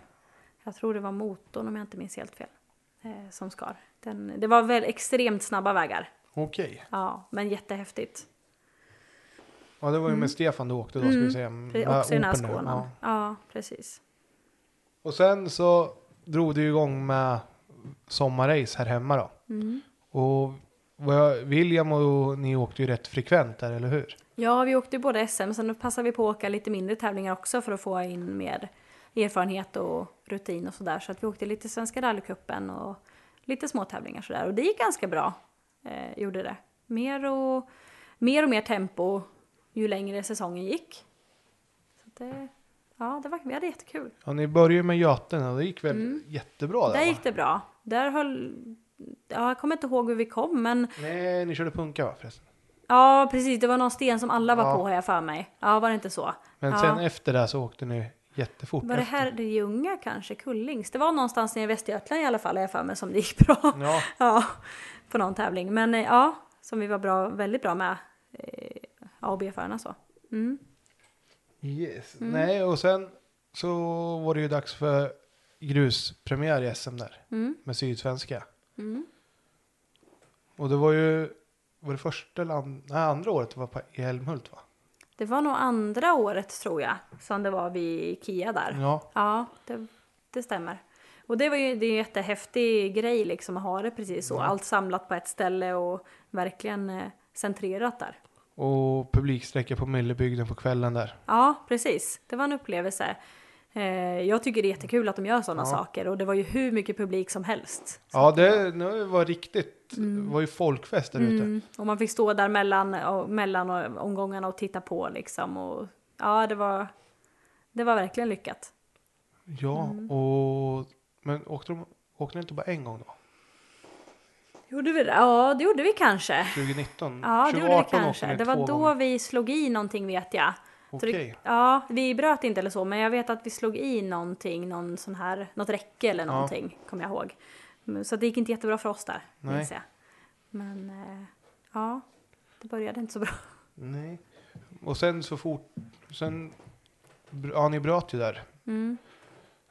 På lördagen. Ja, just det. Det gjorde Då- vi ja. Det var det där hygget. Ja, Ja, precis. ni, ni och Eddie Lundqvist hittar samma spår. Japp. Mm, det gick inte jättebra tyvärr. Nej. Det, vi kom lite för fort in i den svängen kan man säga. Mm. Så det var tråkigt. Jättetråkigt, snopet så tidigt på i tävlingen med. De var ju typ sträcka tre eller Ja, och jag vet att vi hade en jättebra känsla, men det är alltid så Ja. innan dit. Det gick bra fram dit, man säger alltid det. Man var snabbast Ja, dit. men det är ju så. Kanske lite för nära gränsen. Ja. Brukar ju vara det. Gränsen är hårfin ibland. Mm. ja, men det är ju så. Mellan fiasko och succé. Och sen så, ska vi se. Var det inte Nyköping sen? Eller var det något emellan? Jo, det var Nyköping. Ja, och där gick det också jättebra till en början. Där gick det ganska länge, eller bra länge ska jag säga. Ja, jag kommer inte ihåg. eh, vi hade en jättebra känsla båda två i alla fall. Ja, Eh. ända fram till lunch måste det ha varit. Ja, och sen eh, var det någon sväng där eh, vi kom ut lite långt eh, och Viktor fick försökte styra tillbaka och så touchade vi ett litet träd på innen, tyvärr, och fick bryta. Det var en ganska liten grej, men det räckte ju för att inte ta oss vidare tyvärr. Ja, och det hade ju precis varit omstart så det fanns inga sådana möjligheter heller. Mm. Nej, precis. Så det var jättetråkigt. Ja, Mm. lite otur i SM-sammanhang. Ja, det har blivit det verkligen, tyvärr. Så. Mm. Men eh, sen fick du ju... Ja, du fick en ny chans i, heter det, Finland ju. Mm, precis. Med Ja, Kari. då åkte vi R2 istället. Ja, Ja, för då hade han sålt den eh, fyrhjulsdrivna Skodan där. ja, den börjar ju bli lite till åren måste ha Ja, blivit. precis. Så. Så Ja. jag tror inte du får åka nästan Super 2000 Nej. bilar längre i VM. Det kanske är så. Och han hade väl plan på någon R5 eller så. Men eh, ja, så hade han en gammal R2, R2 stående i garaget. Så det fick bli den. Ja, Ja, vi var där och åkte R2 i Finland. det var lite annorlunda faktiskt. Det känns ju inte... Vad ska man säga? En, en fyrhjulsdriven bil sväljer ju liksom ojämnheter och dåliga vägar lite bättre än vad en R2 gör. Eh, och även lyft och sådana saker. Och vägarna blev bitvis ganska dåliga för oss. Eh, I och med att vi startade så pass sent. Ja, Så eh, det var, det var tuffa vägar men det var jättenyttig erfarenhet det också. För man behöver ju, man behöver ju testa det med. och du säger att det blev dåliga vägar i Finland. Alla säger Ja. att det är så bra vägar i Finland. Jag vet. Det är, det är många som har svårt att föreställa sig det. Men de har ju försökt dra in det på lite mindre vägar för att, få, för att inte få det fullt lika snabbt. Ja, och de partierna blev ganska, väldigt dåliga och steniga. Eh, så att bit, eller, till största delen var det jättefina och breda vägar. Men sen var det en hel del partier som blev väldigt dåliga, tyvärr. Och det är, det är de tv-bilderna man aldrig får se. Mm, Nej, precis. Det syns ju inte på tv. Men annars är det ju sjukt häftigt att få åka de här berg och dalbanebitarna liksom, när det bara går från sida till sida. Det är sjukt häftigt. Ja, Mm. och där under sommaren så bestämde du och William att dela på er, eller hur? Ja, men precis. Ja. Jag kände väl, eller vi kände väl lite båda två kanske för det, för att jag hade väl de sista tävlingarna känt att jag tappat lite glädjen med rally och kände att eh, man, man ska inte komma till en tävling och känna så, för då, då ska man inte hålla på med det. Eh, så då kände jag att nej, men nu är det dags eh, att göra något annat och William kände likadant helt enkelt. Så det var ett, ett ömsesidigt beslut. Ja. Pratade ni något innan om att, att ändra på något eller var det så här, nej men ni kom överens om det direkt? Vi hade pratat lite grann om det innan. Han har ju en extrem tävlingsinstinkt och blir väldigt sådär... Eh, det är jättebra det är såklart, eh, men allt blir väldigt all, mycket allvar liksom. Och eh, ja, men jag kände väl att det tog lite glädjen kanske Ja. från det. Det blev inte lika roligt bara. Eh, så jag kände väl att jag behövde göra något som kanske ta ett steg tillbaka och bara göra något som var kul. Eh, inte så mycket press utan bara ja, göra det jag kände för för stunden. Så det, Exakt. det var, ja. Men det är ju det är ju moget beslut av båda två om man känner Mm. att att kunna ta det mitt under säsong kan ju vara tufft också Ja. när man har byggt upp en satsning ihop och att man kanske har samarbetspartners också som man ska förklara för att ja men nu Ja. bryter vi här och sen ska man gå vidare. Ja, det är svårt, det är ett jättesvårt beslut eh, för alla parter så, men samtidigt så måste man göra det som känns rätt för båda och vi hade haft mycket motgångar och vi kände väl båda två kanske att vi behövde en liten, eh, en liten nystart helt enkelt. Men som sagt, du, du var ju där, om man är överens så blir det ju alltid lättare Mm. säg. Verkligen, absolut. Så. Och du fick ju åka, fortsätta åka SM med Mm. Nyström va? Ja, precis. Jag hoppade in i hans eh, Evo och åkte de sista tävlingarna där. De sista tre tävlingarna tror jag det var. Eh, och ehm, ja, det var precis det jag behövde, Ja, kände jag. för han har vi ju hört om att han är en riktigt rolig prick och sådär.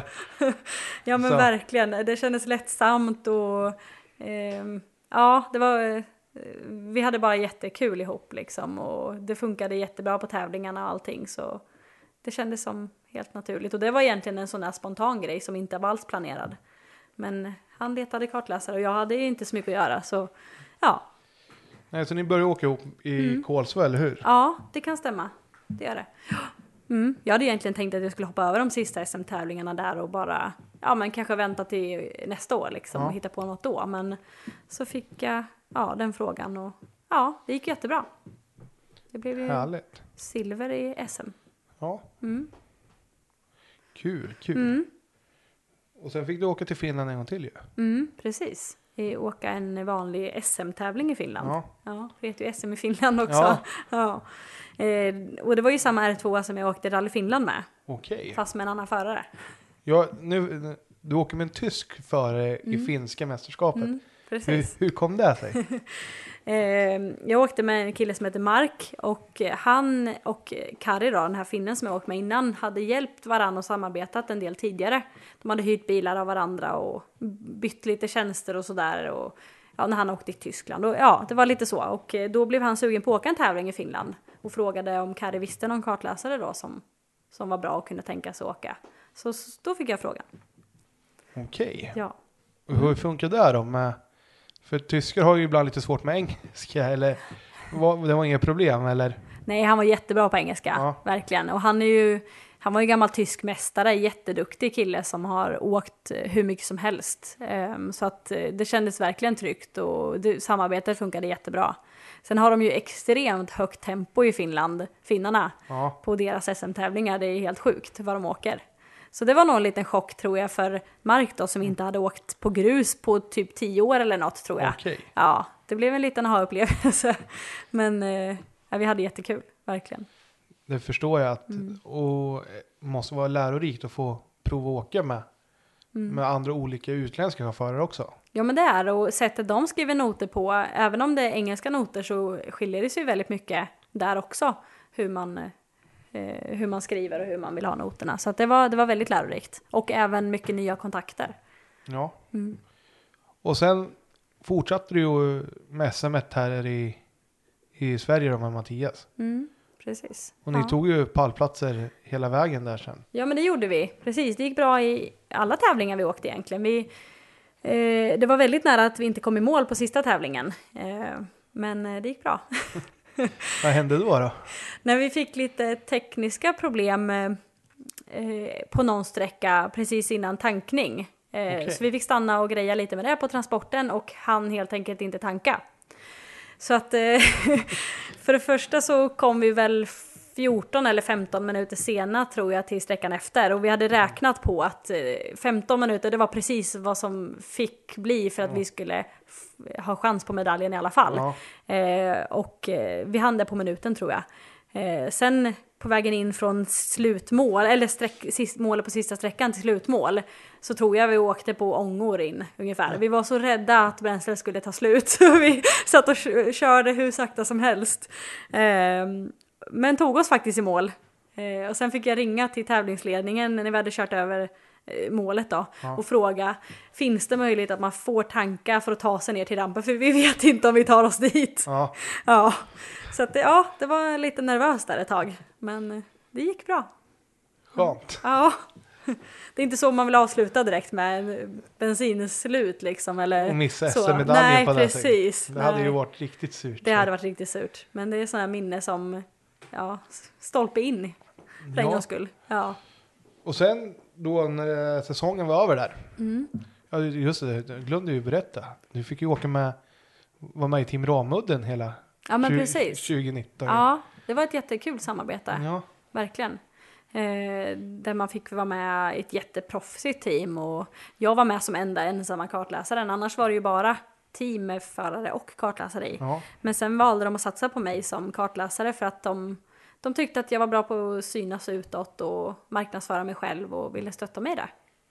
Men kul alltså att få, få en sån möjlighet också. Mm, jättekul. För det känns som det har varit, det har varit, då- ni har ju synts, Mm. Team Ramudden har ju synts i, i många olika sammanhang, både Ja, i motorsporten och i övriga sporter också. Ja, verkligen. Det har varit en enorm chans att få vara med i ett sånt stort seriöst team. Och när vi, var, vi var tillsammans i Höljes på sommaren där på rallycrossen och då fick vi gå på föreläsningar och träffa team och som de är med och stöttar och sådär. Så att det var jättekul.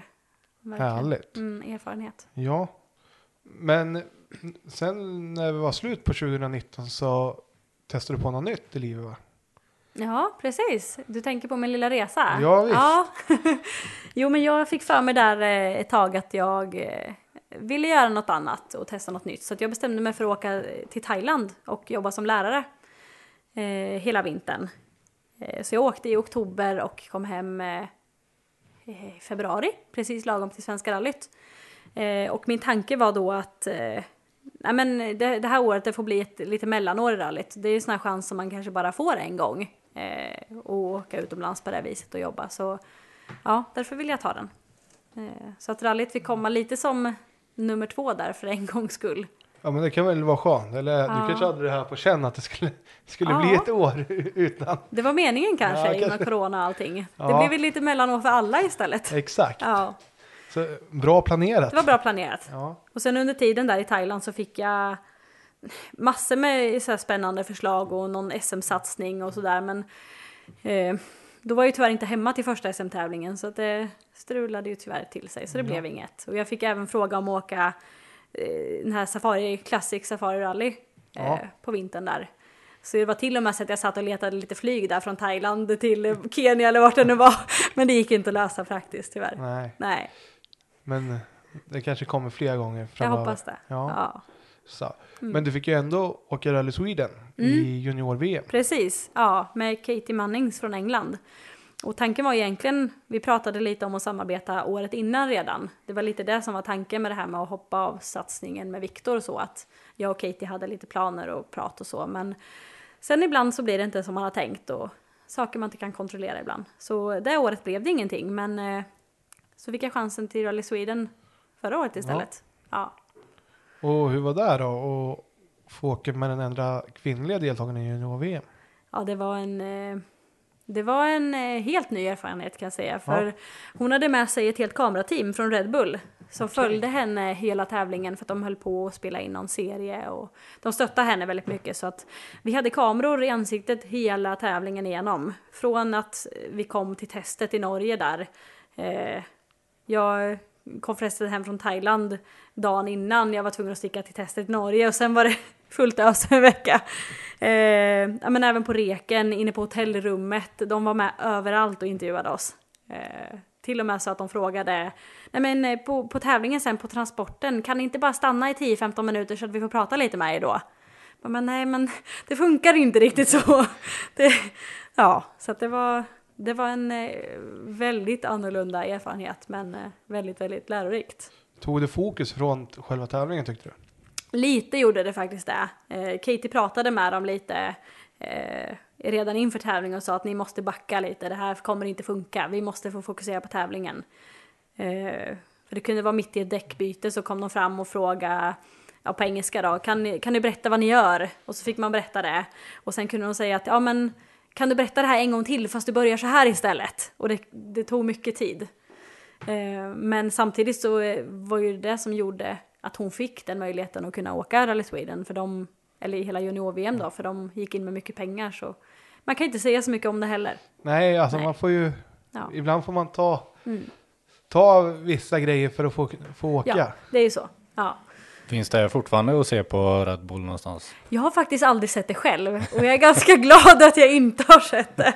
Men hon sa att de skulle klippa ihop någon eh, sam, någonting sammanfattning så efter året. Sen blev det ju inte så mycket med säsongen för henne Nej. heller så jag vet inte hur det gick med det där. Jag ska fråga henne. Det hade ju kanske varit kul. Ja, det kan vi ju länka på något sätt. Ja, jo, har. men det hade varit lite kul. Jag har faktiskt inte sett det själv. Spännande. Mm.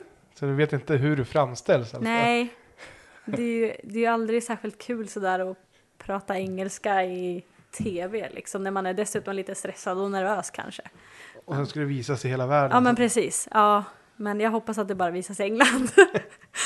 Ja, vi får väl se. ja. Ja, och sen som sagt så blev det ju inte så mycket mer med 20. Nej. Men jag sa, du måste ju ändå varit en av de som åkte mest. För du, du kom igång och åkte här i höstas med Johan Björnsson. Ja, precis. Eh, Jocke, Jocke Björnsson. Björnsson, Jocke ja. Björnsson. Ja, precis. I augusti tror jag det var vi började åka igen. Det var ju inte så mycket tävlingar innan dess. Men eh, så frågade han om jag kunde hoppa in någon tävling och sen har vi fortsatt helt enkelt. Så vi åkte väl en sex tävlingar tror jag nu i höst. Eh, det mesta som gick att åka helt enkelt. Ja, flitigt säg. Mm, och det har gått bra också faktiskt. Eh, jag har vunnit flera tävlingar och varit snabbaste B-förare i flera tävlingar. Så det Ja. Har gått jättebra. Kul. Ja. Alltså få, Mm. få åka lite. Och, och åkte du någon, åkte ni något SM? Nej. Nej, det gjorde vi inte. Men vi åkte IMK Kannan och Nyköping och lite sådana tävlingar. Så att det, det har varit kul. På lite lagom nivå sådär, bara ha roligt helt enkelt. Ett bra så här, sabbatsår om du skulle Mm. ja, ha. faktiskt. Verkligen. Det var nog precis det jag behövde kanske. Ja, Ja.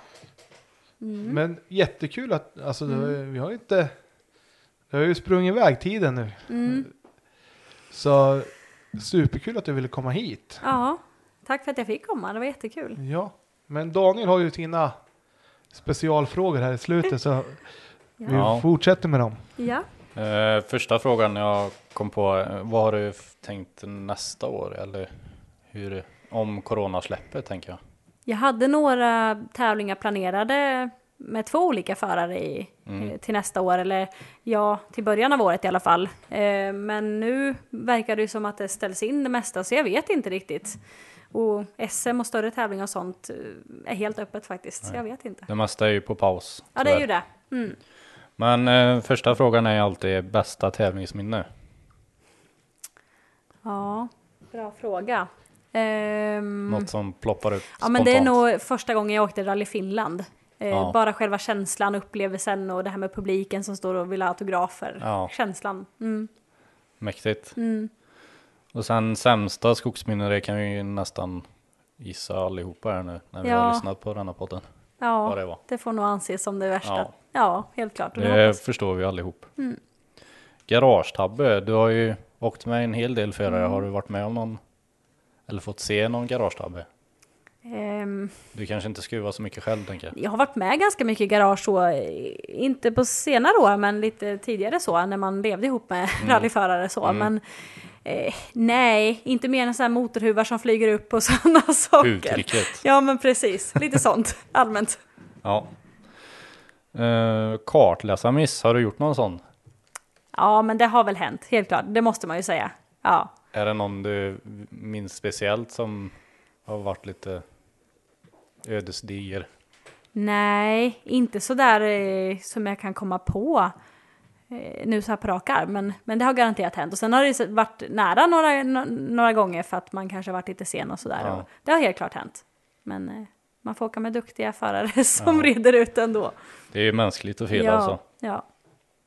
Ehm, och nästa fråga har vi nästan fått svar på också skulle jag tro. Är det någonting du måste ha med dig på tävling för att känna dig trygg? ja, men min kartläsarväska Ja, med alla dess tillbehör. Med alla åksjukepiller och Ja, men precis. Det är lite psykologiskt sådär. ja. Ja, För alla, jag tror alla har nog någon grej för att ja, komma i det. och känna Ja, men- sig trygg. Jo, jag gör av, lyckas göra av med väldigt mycket pennor. Varenda tävling försvinner det pennor, så jag har ganska många i min samling. Har du listat ut vart de tar vägen eller vad? Nej, för jag får aldrig tillbaka dem, så förmodligen hamnar de i någon bil eller tappar Ja. man dem någonstans. Jag vet inte. Ja. Det är någon som äter pennor tror jag. ja. Mm. Eh, sista frågan är ju, är det någon du vill höra i podden? Du skulle Mm. vilja höra? Jag tycker det skulle vara roligt att höra Victor Hansen faktiskt. Mm. Ja, det hade nog varit roligt. Annars så vet jag inte riktigt. Det finns ju många duktiga erfarna kartläsare så som Mm. kanske har varit roliga. Tina Turner kan vi försöka få hit. Mm, den har vi ju fått eh, förut. Så. Ja, det hade varit häftigt. Hon är en inspiration. Det är hon ver- verkligen. Ja. Mm. Och där var mina frågor slut. Ja, då är det dags att börja runda av alltså. Ja, ännu en eh, spännande och rolig podd. Man sitter ju bara och, jag säger inte så mycket, jag bara sitter och lyssnar. Ja, men du, du viker ju in här i slutet och, Ja. och briljerar sen. Och Så. jag, Så. Men jättekul Ida att du ville komma hit och inviga vår nya studio. Mm. Men tack så mycket, det var jättekul att få vara här. Det, verkligen. Härligt. Mm. Och nu hoppas vi inte att det dröjer typ tre, fyra månader innan Nej, det nästa kommer- inspelning. det kommer det inte göra. Nu har vi alla grejer, nu kör vi. Yes, så snart kommer vi tillbaka med nya intressanta gäster. Ja, Ha det gött! hej hej.